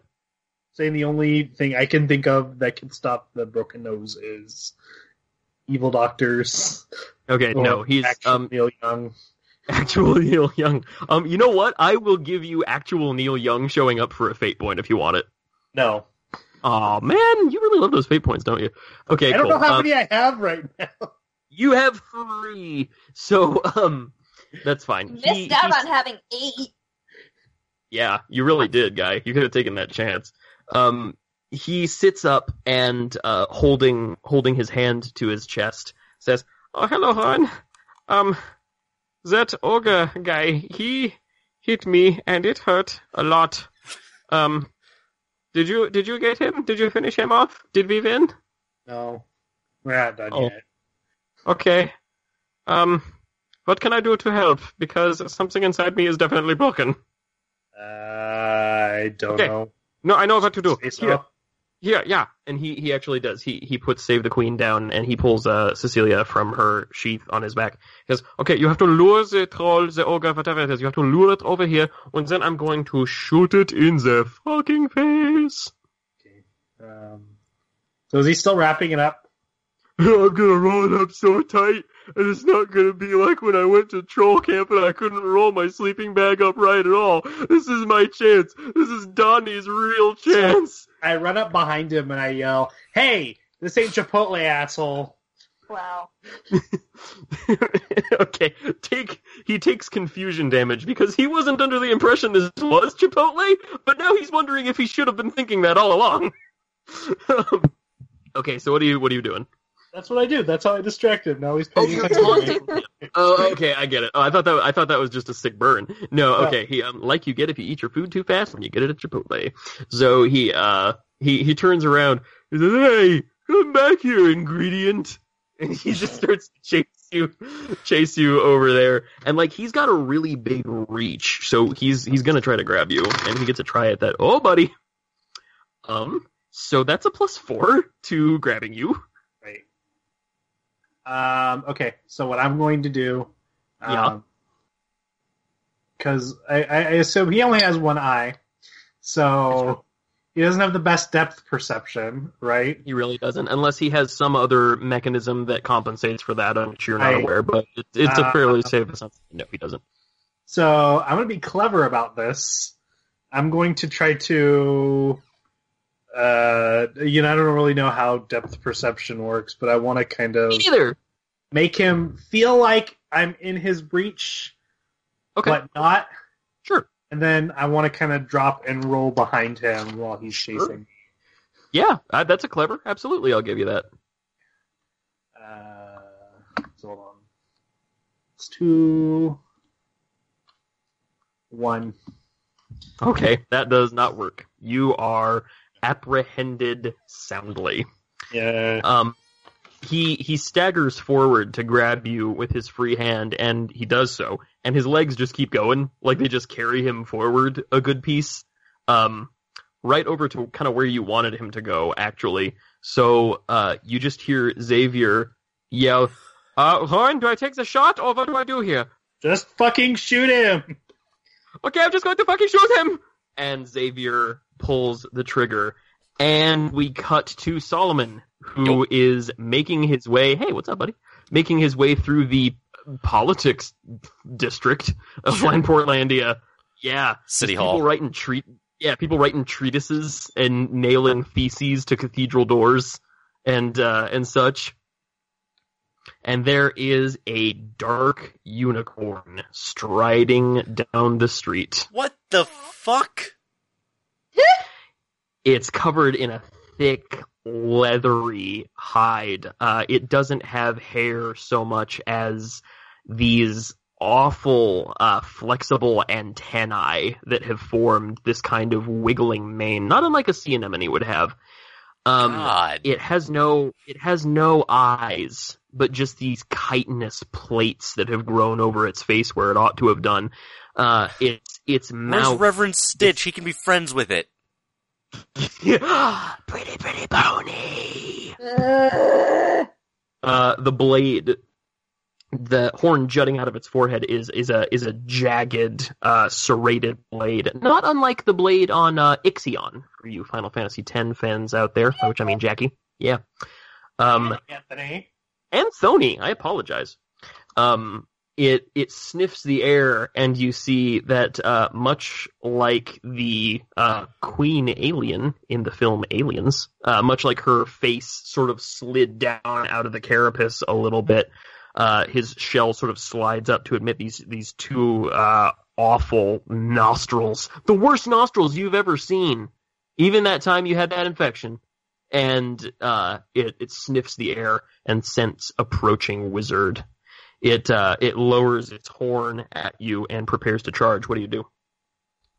Oh boy. Um. Uh, um. I mean, can I conjure lightning? You can certainly try.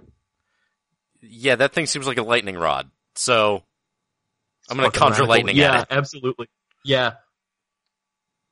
Okay, Uh, roll it up. What? What am I rolling? I don't know. That's clever. I mean, you thought that All was right. a lightning rod, so Cool. go for it. Clever. Let's do it. Uh, this is me finding my app. There it is. That's a three. Cool. That's not nothing. Let's see here. No idea what the hell this thing's gonna roll to not get hit by lightning. Um. Okay, so I, I think forceful is probably good. You got a plus three, you say? Yeah. Okay. Um, it takes the blunt of uh of the lightning that races towards it like a like the beam of light that it is. Um, it connects with the horn, and for a brief moment, you see a horrible skeleton inside that does not look like any horse skeleton you've ever seen. And Solomon Byron is a known collector of quality horse skeletons. That's Um, uh. the this is not a energy cartoon. That shouldn't happen. the energy courses through the thing, uh, cooking it inside, and uh, a horrible but horribly uh, hunger-pating smell courses through the air. Um, the unicorn seems to almost grab hold of the energy, and with one, with what it it bucks up on its on its hinders. And the lightning still connected to its horn sort of tears it out of your hand a little bit, and it goes shooting off into a nearby building. Uh, the unicorn very, very definitely took some damage, though. Well done. Yay. Took a stress, and now it is going to try to fuck you up, old son. That's fair. I mean, I think we can agree. Yeah. So it's going to run real, real quick at you and just try to gore you, and that's a plus four. All right. Uh, my quick is not good. Um. Well, you don't have to use your quick. You can do whatever. Ooh. Um. Then in that case, You have, you have stunts and stuff. What's up? Uh, I do. So this, I haven't used one of my stunts yet, and I want to use it. So, Do it. This is the time to do it. uh, yeah, we're gonna we're gonna razzle dazzle him. Uh, Razzle dazzle him. Give him the old flim flam floozle. Daze Ex- and dizzy him. exactly. Uh, we're gonna we're gonna make a a glamour, right? Uh, put a veil over over Solomon as he as he uh dips out of the way, and just let, sort of glamour uh, a fake Solomon in his place. An incredibly stabbable one. One Yeah. like. So- yeah, just go ahead. So okay. So just the roll by itself is a plus five. Do I have to spend the the fate point on the stunt? Because I said I was Uh, gonna. no. Yeah. You don't. You can No, no. You're you're fine. I'd give you a, a point for how cool that is anyway. No, Great, you're cool. fine.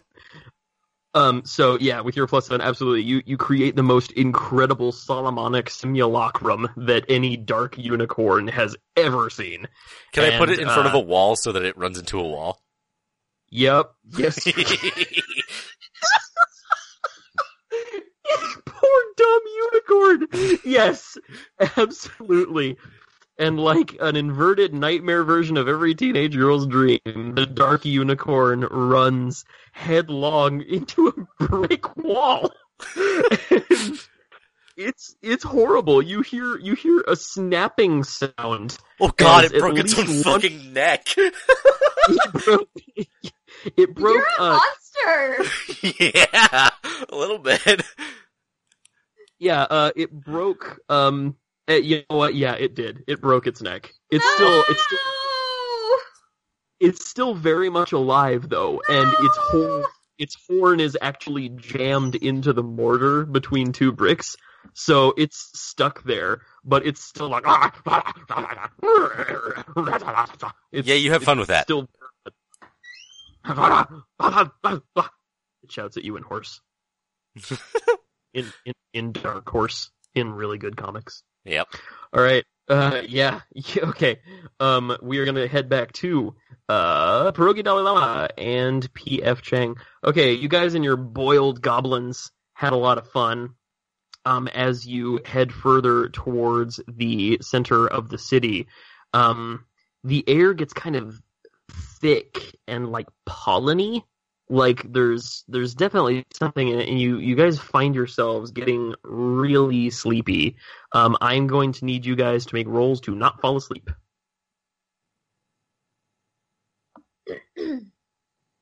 however what, uh, you think, what trait? you- however you think is best Quickly, don't fall asleep. Yeah. yeah, I'll do quick. need i remind you that your entire character is based around coffee Uh, shield a negative one. oh buddy okay and let's see how pf chang does Could I She's gonna- counter it with my coffee?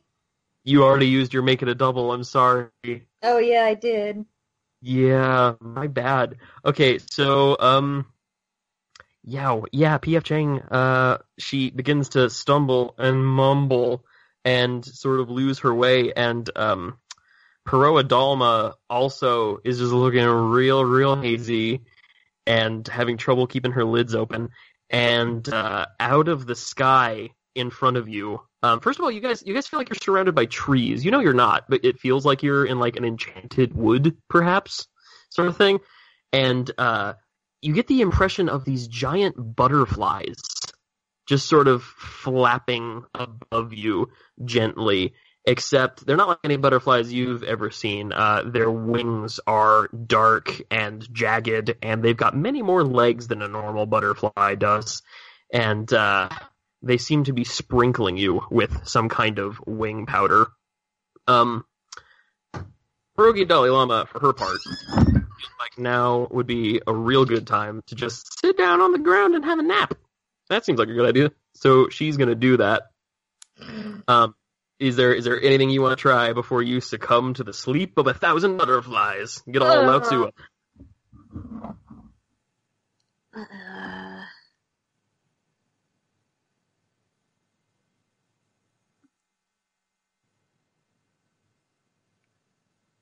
ah, my nose is itchy. Um, I cannot think of anything except maybe to shoot myself in the face with the coffee cannon, but no, that would literally kill you. yeah. Uh, okay, uh, you wanna give me a fate point? yeah, I'll give you a fate point. Cool, you give me a fate point, and out of the motherfucking sky swoops Johnny Vampire. Woo! Exactly. He he swings out and he's taken on this like feral vampire form. His eyes are huge and dark and red, and with one hand, his Hanukabra staff, made from its spine probably, uh, he he just bashes one butterfly down, and with the other uh, with the other uh, what's it called butterfly, he just rips it apart with his teeth, and he um he he grabs the third that's coming in. It's swooping in with its with its horrible uh, pointy spine legs at him. And he says, "Come on, come on, come on, come on, come on!" And he just reaches up and tears its wings off, and leaves it leaves it writhing on the ground like the big dumb caterpillar it is. And he stomps on it. And he comes over to you guys and he says, "You need to be more careful, Miss Fiona." There's plenty of dangerous things out here, and I won't always be around to look out for the three of you. He uh, he turns the wings over, and on the other side is some other powder, and he starts to sprinkle it all over you guys. And uh, it wakes uh, Pierogi Dalai Lama up real quick. She says, "What is it? No, is it? I don't know. I don't, I don't want to do it. Where? No, Fiona, what's happening?" And you feel instantly revived. Um, you took a nap. I took a nap. That doesn't Yeah. seem like something I'd do. I hate naps. You wake up, it's later in the day, the sun's in a different position, you don't know what time it is, it's, you're too warm, it's awful. Uh, well, Right, yeah, All right, are you guys doing okay? Do you need my help here? sure, why not?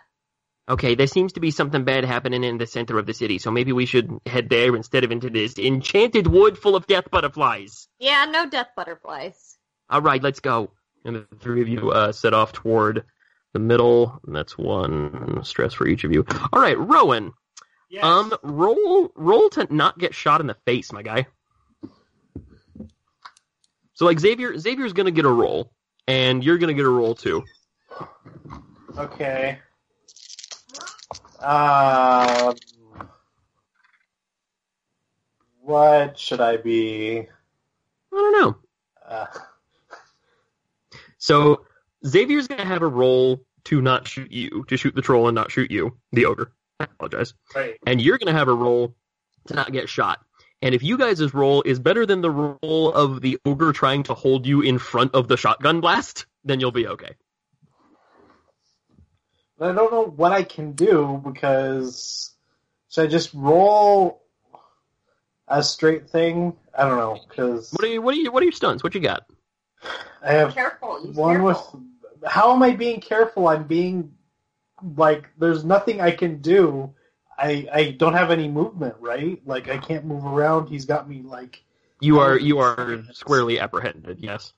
so I can't be careful because like I I okay. Ooh, I got it. Burst your water balloons and slip out from his Oh, grasp. I, can't- I can't like I can't. Oh yeah, I guess that's true. Because you're you're water Uh, magic. yeah. You're Burst water magic guy.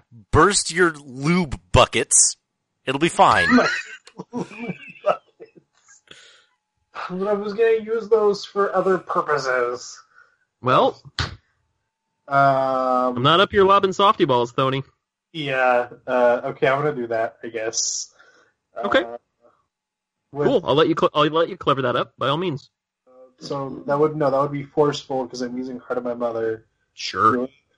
Oh, because water magic. Sure. Yeah. Yep. Go for it. and and it is also forceful because I need to create a powerful enough explosion to dislodge myself from his. Yep. No problem. Make him open his hand a little bit. Um, okay, so that's a plus three. And I roll um fuck. I rolled a one. Oh, buddy. Okay. So, um, And rolled a wasted of three. My water balloons. Good job. Uh, Rowan, uh, Xavier rolled a three, and you rolled a one, so that's a four. And now we're gonna see um how that ogre's clever does in. He holding you in be front of all him. that clever. Come on. Oh, he's not. He's not. This will be But the dice might be. It'll be fine. What's the problem? Okay, yeah, no, no, that's that's that's uh, that's okay. He uh he tries to he anticipates just wrong where the shotgun blast is gonna go, and um you do feel a couple of pellets sting your leg as the blast travels past you.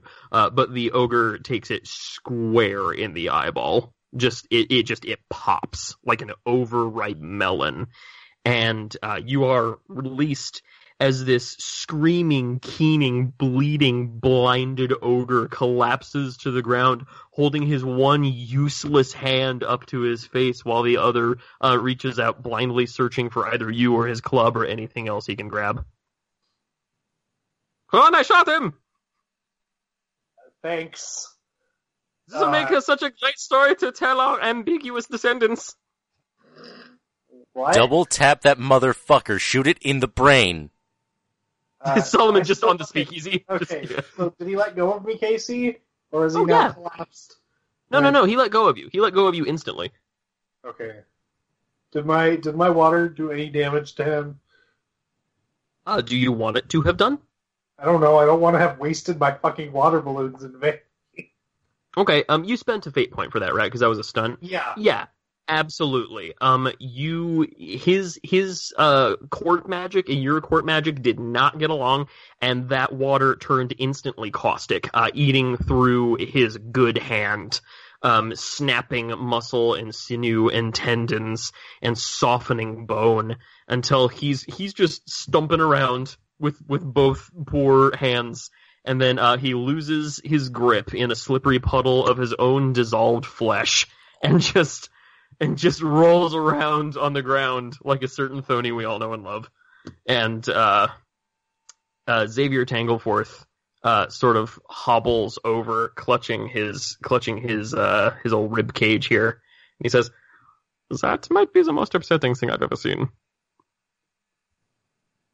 I mean, you've never seen uh, Fiona in the morning. I am Fiona- charming. Uh, so do we kill this thing, or do we like? Is it going I to mean- get better? I mean, you're you're kind of a him, right? I mean, you're you're a fairy guy, so like, is is he going to get better, or? Uh, I I take out my pistol and I shoot him in like square between the eyes. Oh, he didn't get better. Okay, all right. Oh, very good. Okay, uh, gross. I'm going to go puke a little bit, and then uh, we can head onward. Okay. So he goes and does that. All right, um, Solomon, for your part, you are uh, making your way toward the center of the city. Uh, you're you past. you you're might past, say I'm making my way downtown. I might do, but I get I get stabbed every time I make that joke. But you're allowed to. Um, you you're you're past the politics district, and you're through. You're now in the philosophy district. oh, good. Exactly, which contains within it the barista district. Um, it's it's it's close. It's close to the screenplay district. Sure. All right, uh, you're making your way through, and um, the ground's kind of sticky for no readily apparent reason. Okay. Um, yeah, something kind of catches at, at one of your sleeves, and uh, and and you yank, and there's no, I mean, there's there's nothing like holding on to you or anything, so it's, no big deal. Um, eventually, it's it's getting harder and harder to walk, and the ground is getting stickier and stickier, and um, the not sun in the sky.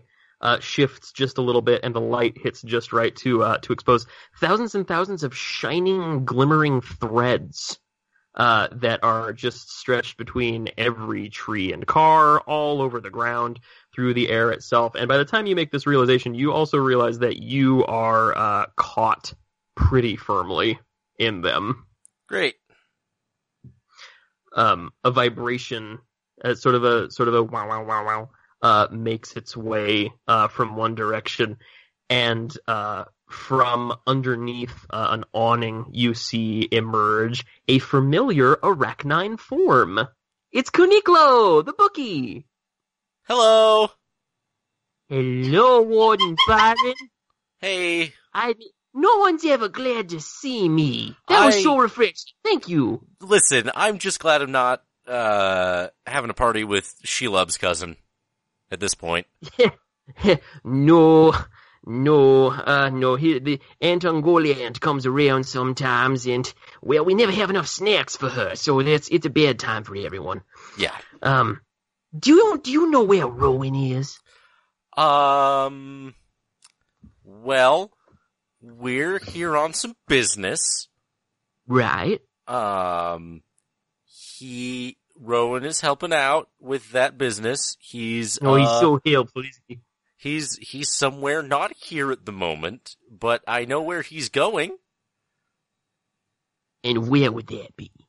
Uh, he is uh, finding a tall Uh, and I, I activate the speakeasy. Just, excuse me. Uh, he's finding a, Rowan is finding a, a tall perch somewhere, uh, so that he can use his sniper rifle. Like, very clearly trying to indicate, don't, don't fucking do this, buddy. Um, so, uh, search like the tops of buildings probably. He, he wouldn't give me his exact location because he wanted it to be a surprise. Classic Rowan. Yep. All right. That's him. Oh, you've been very helpful, Warden Byron. I appreciate that. Do you know what? I think I owe you a little favor for this. You know, that's, that's good. And- Take this one for free. I don't, I don't need it. Oh no, that's that's not how that works. The Oh. Libra doesn't allow for imbalance. Come on, and no, she, it's um, just, it's a gift.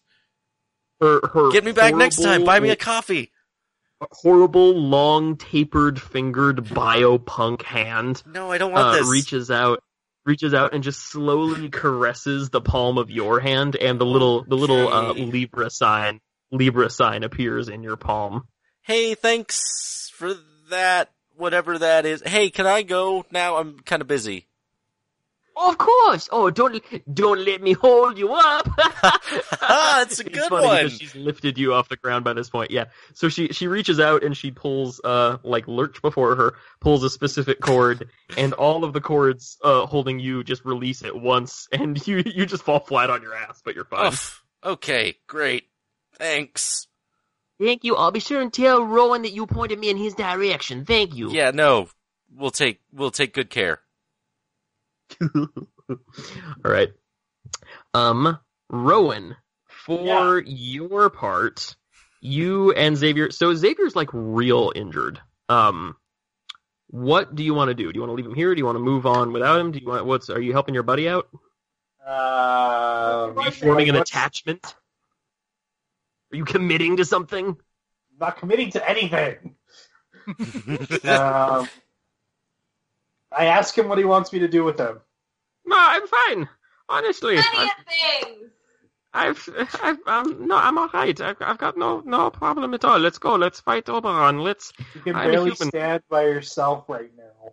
No, I'm, I'm fine for realsies. It's, it's no problem at all. Um, and you you do recall that you had a little bit of uh, of healing water magic training. Um, it's gonna cost you a fate point, and it's gonna bump you up into a phase stress bracket. Uh, I, I should have. What? That's two. That's two in this fight already, right? Yeah, you're already you're already at stage No, one. at three. I've done three in the last fight. Uh, you also did some real cool stuff, and I, I I think I'm pretty sure I gave you some fate points. No, I mean not my face stress. We're talking about my face stress. Oh yeah, it's it's not just like one point takes you one level. Like stage two costs more to get to than stage one does. right. Uh, so So I think if you, this will if you this do this, this if you do this, it'll go ahead. this will tap me out in terms of fate points, right? Yes, sir. For the moment, unless you do some cool Uh, shit. Um, yeah, I heal him. Very I, good. I and I, I take the, the contents of my my uh, camelback. How much water is this going to take me? Um, it's not going to consume any of the water. Okay. Yeah. So like uh, like um like Katara before you, you uh swoosh the water out of your bag and kind of wow, wow, wow, wow, wow, wow, wow, it over over his wounded ribbles. And um, this green health light, not unlike the one that Salvador Hernandez cast over all of you, um, pulses through it. Um, there's a very uncomfortable crackling sound. He winces a few times and actually once calls out in real pain, but immediately afterwards his ashen face regains some color. Uh, he is not so pallid, and um, he seems ready to hang out and kill some fairies. Says, Rowan, you've. I'd, I'd be lying if I said you hadn't put me in, like, a lot of danger throughout our, our brief but eventful friendship, but you also always take care of me. And I appreciate that. Just don't hurt yourself again, buddy. Uh, that's the that's the one I got for you. That's it. I- It's good advice that I've never been particularly good at following. All right. I think we're fairly close to the heart of the city. Let's head on, shall we? Yep. Okay. And uh, you head off to the center of the city. Um, ladies, you two, uh, Johnny Vampire has attached butterfly wings to his back. and is just I want some. fluttering around like the darkest princess. Um, he absolutely he he gets you each uh, a pair of butterfly wings, and you guys can't get more than like five or six feet off the ground with them, but still you can flap around. It's really cool. Bet if I climbed up somewhere high and jumped, I could probably at least hover. Yeah, you could certainly try. There is a nearby high thing. You want to try it? Yeah. Magic. Okay, you climb, I will say 10 feet up, and you decide it's not quite high enough. So you climb another maybe 15 feet or so, and there's a little, there's a little like plateau platform, and you decide to just go to the top of the building. There's no problem. It'll work out fine. Yeah. So you get up there, and you judge the winds, and you look down, and it's just, it's a misty chaos. You can't really see anything's happening, but there are definitely shadowy forms fighting. Uh, the chirurgeons are doing some extremely unsettling things in there. Uh, the Dracula, uh, B'nai Dracula synagogue is making a good show of things. And just as you are preparing to leap, just as you're about to leave the ground, a splatter of webbing hits you square in the back. God damn it! And you are reeled, uh, Spider-Man like, um, halfway, not halfway across the city, but, um, we'll say a good two or three hundred yards, um, up to the top of a much taller building um, and into the arms of a waiting spider lady. She says, Rowan, it's so great to, oh my god, how many of you are there and why aren't any of you Rowan? Lady, you're not my type. No, no, you mine. How do you get about with only two steppers? How am I supposed to dance properly with that? Come on. Ugh. Do Why? you know where, do you know where Rowan is? No. Hmm. Hey, you can talk to him though, can't you? No, we're not talking right now. But I've seen you to do it. You can. I can. I'm fucking hell not going to. Well, that's understandable. He can be a bit frustrating at times, can't he? Yes. All right. Well, I'm sorry to have troubled you. Um, do you have any idea where he might? Back? Oh, but don't, don't you worry about that. Of course, my dear. Um, do you know where he might be or where he might be going? Uh, your your friend, the tall one with the staff and the very serious expression and the uh and the degree that isn't working out the way he thought it would. He pointed me up here, but I haven't found him so far. Do you know where Rowan might be? Uh, I also clicking my little thing on subtly. Um, see where all the like, all the violent shit over there is going on. Oh yes. Yes, where uh, looks like a whole lot of bad shit is going down. Right, Like, right. right there? Yeah. Yes, he's right there. Ah, I should have known. I should have looked. I should have looked at the violence, and there I will find Rowan. He's so fond of shooting people's arms off. Oh, all right. Yes. I, I yell at Fiona. The idea is not to tell her my exact location. I'm trying to get her killed, you idiot! Wait, what? God damn it! Wait a minute. You're speaking to him right now, aren't you? No, that's my And she, doctor. I, f- I forget. Is your is your speakeasy your nose ring or is it an ear or is it an eyebrow ring? It's an eyebrow ring. Okay, she sticks your entire head in her giant mouth, and it just it just extends much farther. Screaming. Rowan, Rowan, dear boy, I'm looking for you. and. I'm just, I'm just screeching like bloody fucking murder. Can you hear me? I hear something for you. Is he is he responding? Okay, okay. You know what, bitch? You want to come see me? Come fucking see me. I'm right here. Let's just get this over with. Uh, she cannot hear that, so Jackie, if if, if he's gonna know that, you're gonna have to relay that. Let me go. Hello, is this thing on? she, like a walkie-talkie, she just like squeezes Fiona a couple times, like squawk squawk. I, I just start slapping her everywhere I can possibly reach. uh, there is almost no effect. She's a big old, she's a big old like tarantula lady. Like it's just I bite her. All right. okay.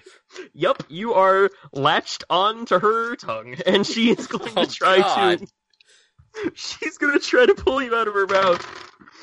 Um, with a like careful, I guess. I'm not sure. Well, she's a spider lady, so she's got a real good careful. Um, that's a plus four. So, are you trying to hang on to her tongue, or what are you doing? No, I'm trying to get out of here.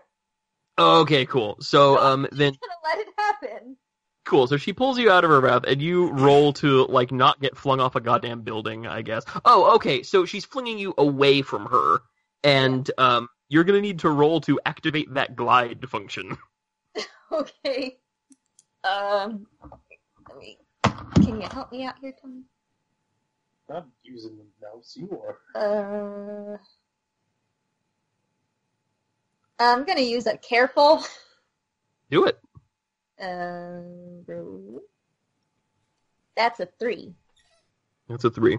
Okay, yeah, very good. Um, you figure out the glide function. Okay, you can steer a little bit. You're descending very quickly. Um, but your uh, speakeasy pings, and you can see um, that you know where Pierogi Dalai Lama and Johnny Vampire are, and you can figure out kind of where Solomon is, and just from the shouting, um, you also know where where Rowan and Xavier are. So you can you can land pretty much wherever you want. Yeah, I'm gonna go back with Peroa. Uh, with Peroa. Sounds good. Okay. Um, you land back there. What the hell was that? A bad idea. Oh, I should say so. You smell like Uh, spider. Yeah, I may have made out with a spider lady on accident. Okay, look, like I know we never talked about being exclusive, but like that's not cool. Yeah, I, she tried to eat my face, and I bit her. Okay, like again, I don't know you like super well, so I don't know. Like, okay, it wasn't on purpose? No. Okay, cool. No, we're cool. We're cool. We're cool. All right. So she she takes your hand and you and you stride onward. Uh, Johnny Vampire just looks super confused. He's taking notes about girls. On- No, no, don't take notes from us. I'm learning so much. Mother will be so pleased. No, she won't. She won't. So Solomon, uh, you catch up to uh, Salvador Hernandez, who is fighting off a just a horde, just by himself of uh, of pucks and weird, like tall elfin fae, like Jonathan Strange and Mister Norrell types, and you've you've very rarely seen Salvador Hernandez in action before right. and it is always an awe-inspiring sight. He is he's like what Gandalf could be if Gandalf had applied himself instead of that whole subtle and quick to anger thing. Sure. Um what's up? Where's Punchy? Punchy McHuge is lost in a sewer. he um was walking along and uh something popped to the top off of a uh off of a manhole cover and just uh an, a horrible long bony arm just reached up like the one from Majora's Mask. Yeah, just reached up and grabbed him by the ankle and yoinked him down into the sewers. oh Um my god, please have him like explode from beneath in the sewers in like the final battle. That's that'll that'll probably have to happen. Yeah, that'll that'll be no problem at all. Um, and he spent a good a good this this whole length of time just punching his way through like kelpies and and kappa and other water demons, and there were also bloops and uh those and yeah those those horrible um bitey fish from Mario oh. and slaughterfish. It was awful. Um, and he's he's just been punching aquatic critters the whole time, and uh, feeling real good about himself, and wondering when Solomon's gonna come save him. he has shit to do. he got shit to do apparently. Um, he cli- he actually climbs out of a sewer real quick, just like just like pokes his head out, and then the manhole covers on top of his noggin, and he just looks left. Looks right, no Solomon? No? Okay, go, I'm gonna go find him. He might need help. Yoink, just back down. And so he becomes the king of Landportlandia's sewers. He's surfing from junction to junction on a surfboard he made out of an old street sign. All the sewer folk love him. The mole men have crowned him their king and will come to his aid at need. Great. Perfect. This all worked out better than expected. Now we've got Mole Man. So you come upon Salvador Hernandez, who is in full blown radiation combat mage mode. Uh, yeah, swinging his staff with two hands, blasting uh, goblins and pixies away, and there is just this furious battle joy upon him. He uh Hardcore. he he picks up he picks up one stupid pixie and just slams it into another one, and then he turns around and and spies you and says, "Solomon, would you care to join me?" Uh, you seem to have this pretty well in hand. I Okay, I'm gonna go make some popcorn. Where's Wag Wagner? Uh, sewers, I think. Oh, that sounds like him. Classic Wake Wagner. Yep. Hey, you guys. I'm I'm king of the sewers now. And while this banter is while this banter is going on, I I pull out my sword and wade into the fight and uh uh yeah. Okay, cool. Um, so all of you, uh, at roughly the same time, reach the uh, central mass of the fight, because there's there's this central point in in the exact uh, node of the city where all of this is coming from. And uh, once they exit that point, of course, they boil out into the city and it thins out. But once you get close to the center, it is it's just a wall. It's a literal like Helm's Deep army of of every dark fairy tale creature you've ever imagined. Uh, there are a couple of lesser dragons in there. There's what would appear to be a giant two-headed bear. There's all kinds of stuff. Barrio! The Barrio. And, uh, and, and in the middle of it are poor civilians who are trying to do everything they can. You see a couple other WC agents just trying to blast with various elemental magics. Um, Solomon and Salvador just wade into it, cutting swaths of destruction. Rowan, you and Xavier arrive. He takes his, his shotgun and sword and just tries to do everything he can. You, I imagine, shoot like a lot of people. Yeah. Ro- yeah. um, fair enough. Um, Johnny Vampire, P.F. Chang, and um, and old Pierogi Dalai Lama um arrive. And uh, what do you what do you ladies do? Because I know both of them have the battle joy upon them. But Fiona, what do you do? Do you do you like hang back and snipe? Do you what's going on? Um, I'll probably jump right in. Okay, cool. Yeah, you're doing that. And meanwhile, uh, Peroa is hanging out and she is signing furiously. And there seem to be certain signs that she can use more often and certain more powerful ones that she can only use once or twice. It's uh, something akin to a spell slot system or an MP system if you really wanted to think about it, but certain ones seem to take much, much more out of her. So, like, she can only do Earthquake once, but when she does it, it kills probably a good 600 fairy monsters. Yeah. Just wipes out. It also destroys a building, but I mean, the building's going to be full of dead people anyway. So, um, and at one point, one of those lesser dragons I mentioned set upon her, and you see her from across this field of battle. She catches your eye right as this giant fanged maw prepares to descend upon her. Uh, she winks at you, uh, turns toward the dragon, and just signs, kill and this enormous 50 foot green and black scaled monstrosity, the smell of rotting meat exuding from its breath, uh, simply falls over dead and crushes Yikes.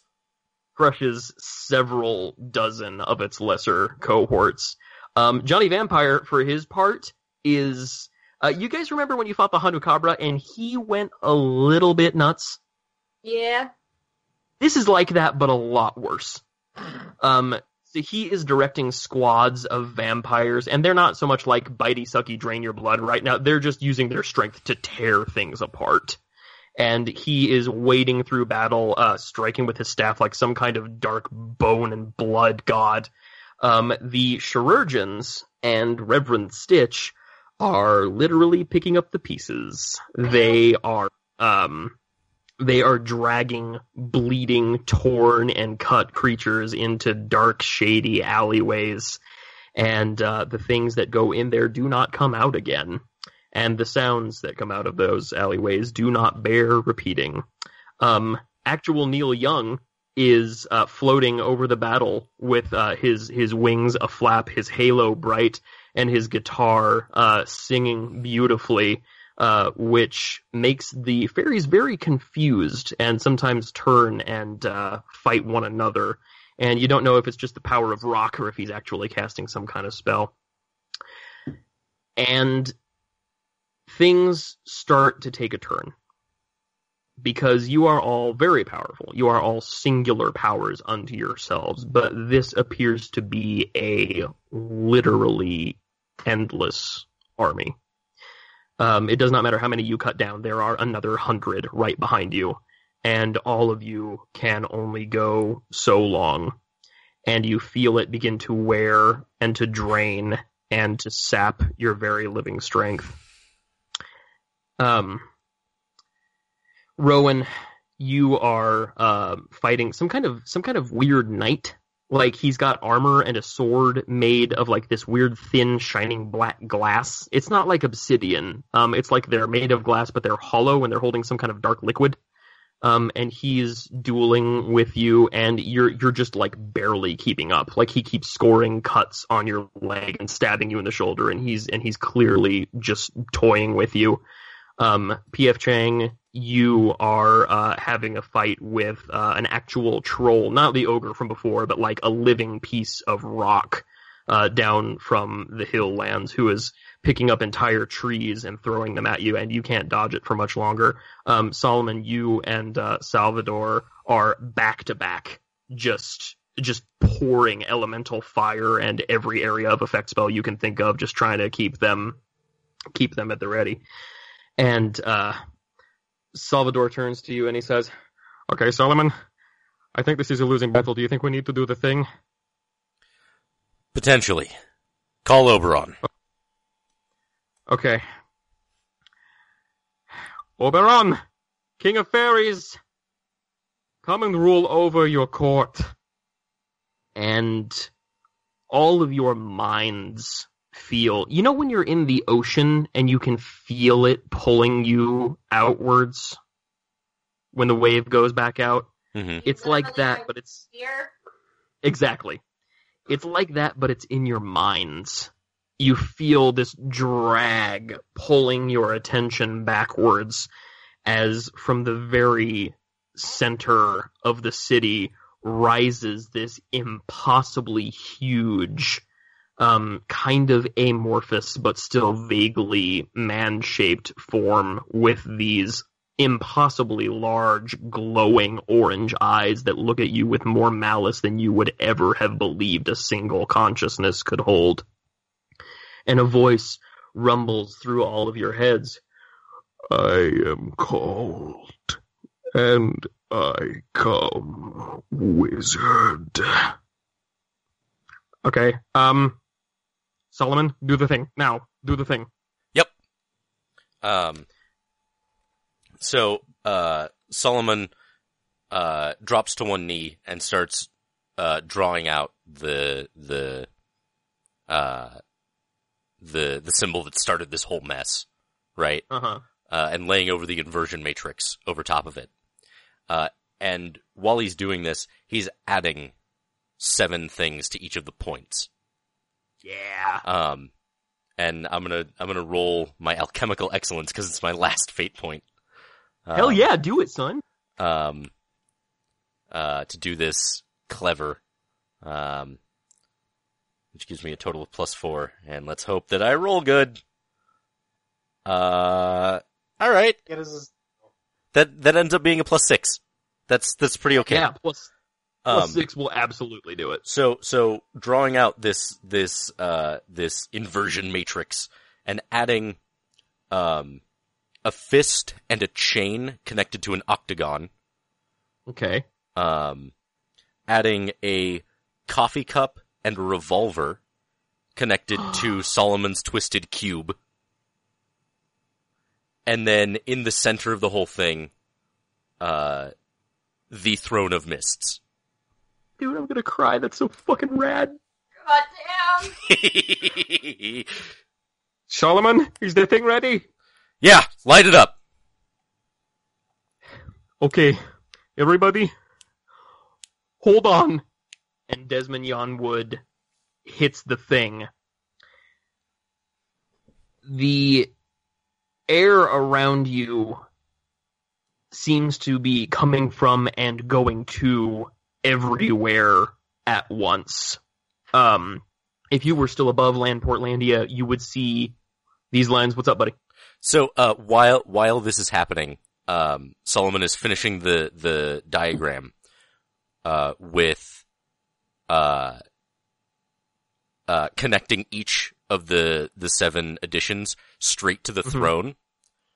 Um, and then, like, scribbling out the, the symbol of the throne. And he Mhm. says, uh, so below as above. Oh my god, that's so fucking cool. Yes. Uh, from each of the node points, the energy stops uh, circulating through the outer lines, instead heading straight toward the very center, bearing down the the life and love and laughter and sorrows and very life energy of an entire city of humans and animals and trees and magic and the very sun and 300 years of life and all the life that was there before bearing down toward the center of the throne of mists. Uh, you can feel that the lacuna effect is increasing. The magic is being drawn out of all of you at a frankly alarming rate. Uh, many of the lesser pixies simply uh, crumple. They just as if as if all of them has just been sucked out. They they crumple like a like a can under pressure, and uh, the form in the middle is hit first by one beam and laughs it off. of such things was I made. And then the second beam hits and he's like, no, wait, wait a minute. The third, the fourth, the fifth, the sixth, all of them concentrating at once. And Solomon, I forget, were you ever going to become like a conduit for this? Was this the plan? Uh, if I gotta. Okay, no, I don't. I don't think you got it. You're fine. Um, and all over the city, every ounce of energy is being drawn in and shot along these ley lines toward the center. A colossal explosion of light and sound issues from the center as a bellow of rage and pain and fear like has never been felt issues from the deep rumbling voice at the center there is a moment of absolute stillness and silence. And then the bottom falls out of the center of Landportlandia. oh, Where there was once simply a magical void, whoops. a physical one has now opened. A wind vacuum pulling everything in the city toward the center. Um, every airborne fairy is obviously just gone, just went. whoo. Um, all of the lesser fairies, the dead dragon, um, some of the trolls are still trying to hang on. And as this physical pull is happening, the magical pull is still happening, and all of you feel yourselves being drained of life energy at uh, a, a frankly unsustainable rate. Um, all of you have lived your lives in danger, and all of you know when death is close, and death is very close for every one of you. The very thing that makes your lives is gone or going quickly. Um, Rowan, Yeah. You feel your human life being drained away. You feel your fairy life energy being drained away. You feel the darkness closing in. And you flash back to the incident that took place in the small temple behind the court of uh, Ngutu Clementine Van Occupanther, hipster king of Landportlandia. When he wove a ritual around you and placed upon your forehead a faint and ghostly brand. And he gave you the jar of three eye and he leaned in close and he said, Now it is not mine to simply break the bonds that have been placed upon you. It has to be your choice. You have to say the words. So, Rowan, if ever you should desire to break the sign of the Libra upon you to become my knight and take all the power and responsibility that that brings with it, you must simply accept by your name. Fuck. Call, call it out, and my power is at your disposal. Okay. So, I'm, I'm gonna die. Like, this is the only thing I can do, right, Casey? I mean, you can uh, like think of something else. I'm not going to force your hand if you've got a clever idea. So, I mean, am I just saying my name? Like, do I have to say anything else with it? Your name is the trigger word if you want to think up some fanfare or like a little ritual acceptance sentence. You know, that's Uh, that's that's your prerogative, but that's What's- probably what's not a very the, what relevant is thing. the what is the name of? It's not leave. Let's. What's the opposite company or whatever you call it? Uh, the Aries. The Aries. Uh, yeah, it's it's very important to note though you are not entering into the service of the Aries. You I'm are not. becoming the no, you are becoming the knight of the hipster king of Landportlandia. okay. Uh, He is using the power of the Aries to break that brand and and put you under his own power, but you are you are not going to be related to the Aries. Okay. So I'm gonna say, uh, I, Rowan Dravulovich Drift, uh, pledge my service to, uh, the hipster king of. No, I, I, I pledge to be the knight of, uh, the hipster king of Landportlandia. Uh, instantly from your forehead, a red explosion of light absolutely shatters the blue Libra brand that has been giving you so very much trouble. And upon your forehead, a new brand that looks like um, an upright sword, except its hilt is uh, made of a curling mustache. And a new power surges through you uh, restoring your life and giving you hope. Uh, the darkness recedes from your vision. Uh, from atop her perch halfway across the city, Kuniklo the bookie is instantly aware of exactly where you are. Um, but you are no longer dying, and as the winds begin to die down a little bit, you see that you and Xavier are uh, pretty much alone you see the void, the vacuum at the center of the city, but it's no longer pulling at you. Mist is still pouring out from it, but you are no longer being surrounded and attacked by by goblins and such. Uh, Fiona, my girl, Yes. you, for your part, uh, also feel just completely drained, just as if neither your human nor fairy magics will be enough to sustain you.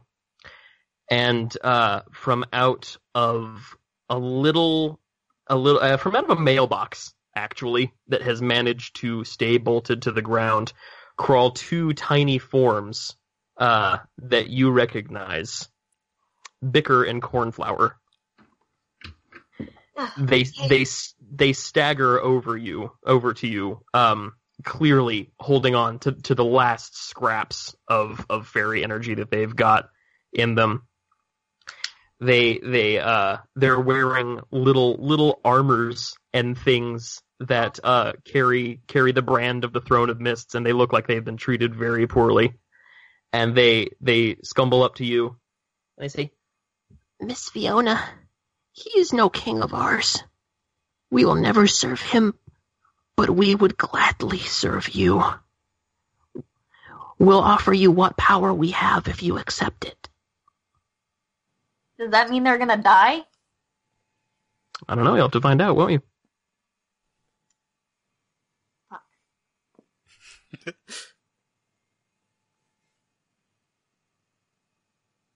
The power of the wild fae will be at your service.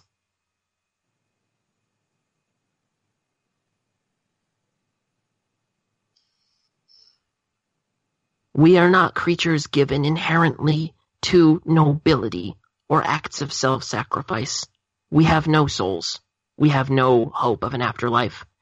I don't know if we would survive this, but if we don't, we would be happy to have done what we can for you who have loved us so well. Fuck. um, I'm gonna grab them and try to shield them from the shit that's going on with my body. Okay.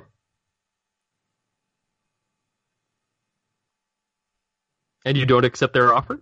I don't know. Just kill them. Fuck you.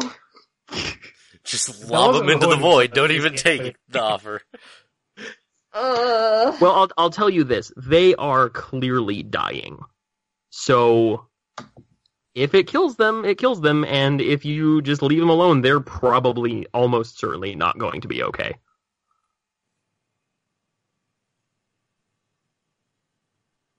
all right.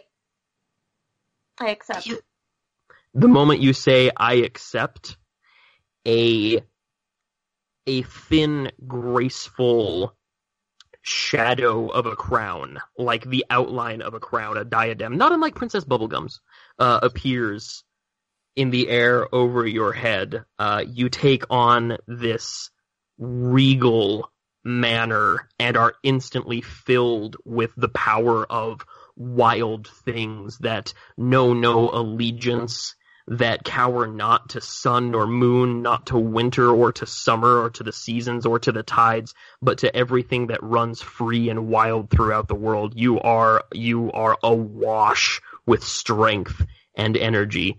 And since you are holding them and clutching them to yourself, Bicker and Cornflower are filled with life. Their little wings uncurl and fill like butterflies. Bicker's tiny muscles, he is so jacked. He's so tiny, but he's so ripped. And he is so rip raring to go. And uh, Pierogi Dalai Lama, who was holding your hand at the time, uh, also receives just enough juice to uh, hold on and not be dead of thaumaturgical degradation. Um, Bicker and Cornflower look up to you and say in unison, All hail Fiona, queen of the wild fae.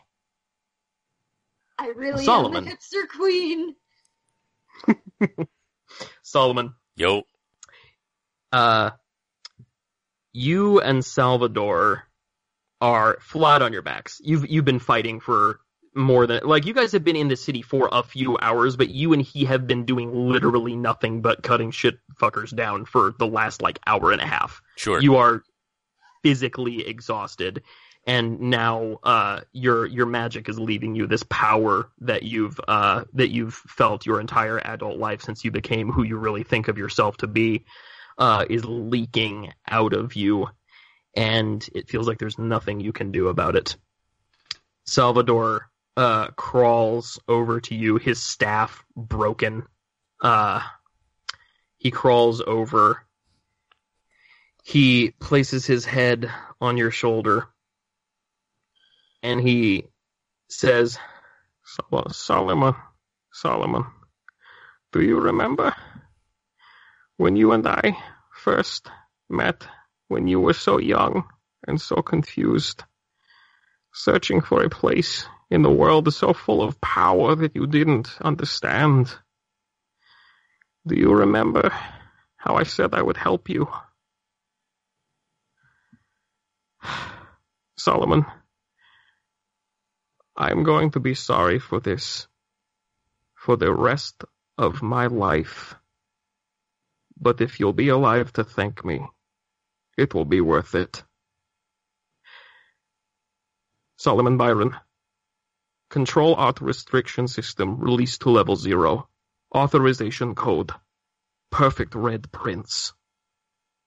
And immediately Solomon is blasted back in his mind to the night he made a deal with a certain eldritch power Uh-huh. for the gift, the blessing, the mixed bag that is magic.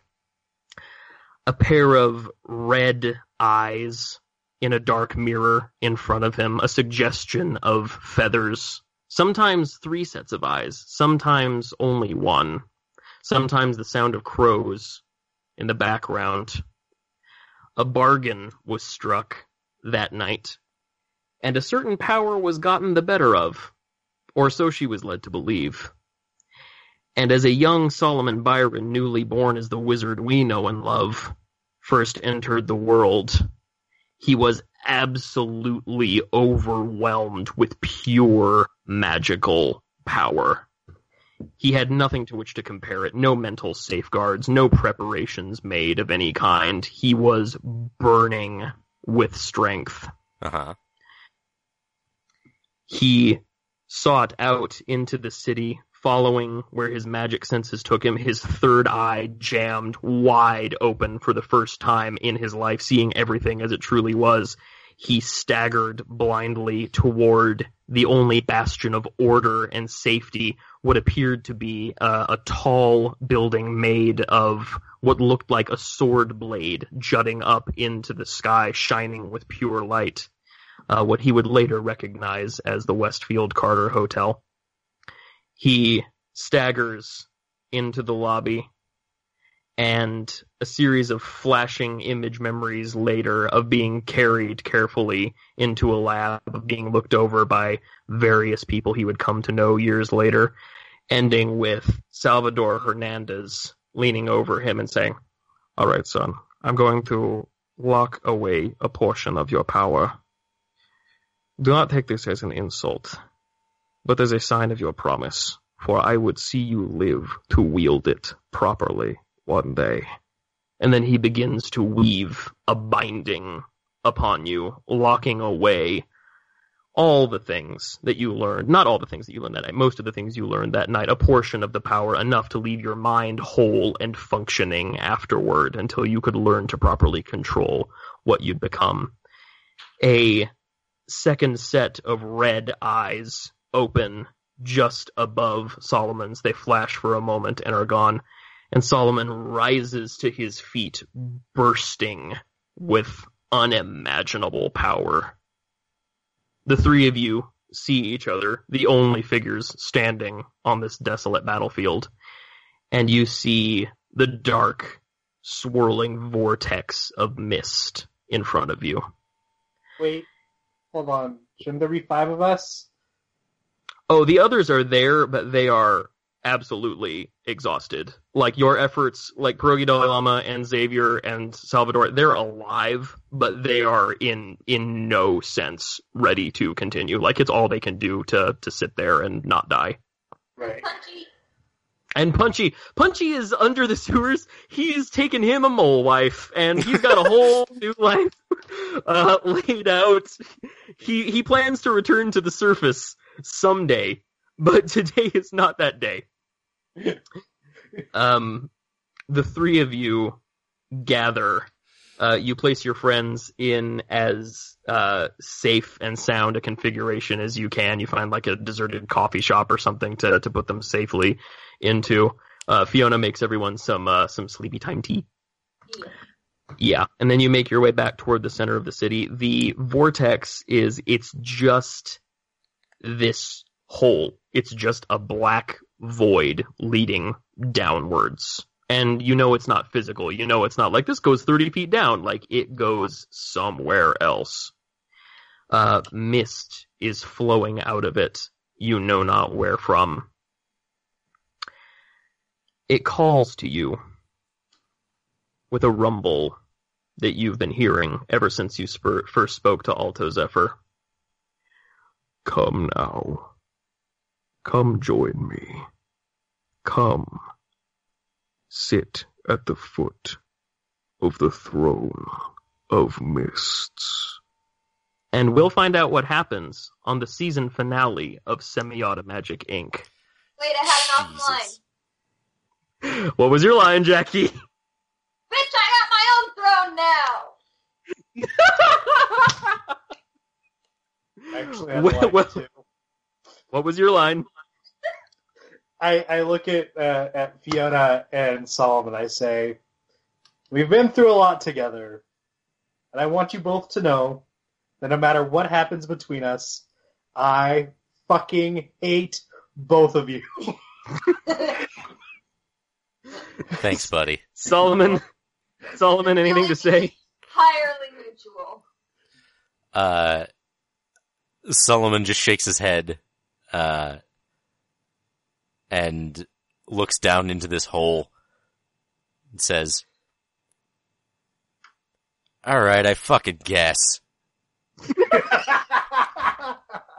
The three of you, the three of you link hands. Solomon in the middle, I assume, because Fiona and Rowan would never hold hands. Right, yeah. Um, you link hands. Yay. You do the little swing, swing, and on three, you all hop in. Um, I assume you all shout something profane as you do so. It is immediately swallowed by the silence of the mist. Uh, in the silent city, two things happen. The first thing is that a spindly arachnine figure scuttles out of the shadows. Uh, it, it approaches the edge of the, the lacuna and says, Oh no, my dear, you don't get away from me that easily. And hops in after you guys. Oh, Jesus. And from a, uh, and from, from a sewer grate nearby, with no, no one around to hear it, but it's still said, it's a, no, look, I'm sorry, Molnica. Look, I just, I have to go help my friend. I love, no, I love you. I love our mole children. I love our, my kingdom. I do. I have obligations. Mole Okay. women reproduce quickly. Wow. Time works a little bit differently in, um, in Landport Molandia. Sure. Uh, so Wake Wagner, um, Wake Wagner crawls out of and I like to think like you know like the sewer, the, like the storm storm drains that are you know like wide. Like Mhm. you can you can see him like coming up like their stairs. Like look, Molnica, I'm serious. I have to do this. I've abandoned this responsibility for far too long. The love of a good mole woman has helped me in more ways than you can possibly know. I've learned how to love and to punch, and also how to make grub soup. It's you've no. I'm coming back. I promise. I just I made a promise, and I have to see this through. All right. Would I be would I be the surface groom you fell in love with if I didn't go fulfill this promise? Fulfill this promise that I made. And and the empty city just echoes with. I know. I love you too. And uh, and out of the sewer climbs this like like thi- this is the version of Wake Wagner that gets made into Logan. Like he's got this he's got this beard and his suit is all tattered. He's he's lined and weathered. Moses Maimonides, my Moses Maimonides and Gary still bright and shiny upon his fistules. He's like, huh. Looks like uh Oh shit, did I miss the party? Oh, big hole. Gotta go jump into the big hole. That's probably what they did, right? Okay, bye, Molonica. And he he just run, run, run, run, run, run, run, boom, and then does a uh, surprisingly graceful swan dive. Uh, he hangs out with you know P.F. Chang, uh, not P.F. Chang, Pierogi Dalai Lama, and she was a she was a diver among other things. So they, Sure. he you know he takes lessons. This incredibly graceful swan dive straight into the lacuna, just screaming, "I regret this immediately!" And uh, and you motherfuckers will find out what happens on the season finale of Semi-Auto Magic Inc. All right. Bye, everybody. Thanks for listening. Bye, all our buddies. Bye,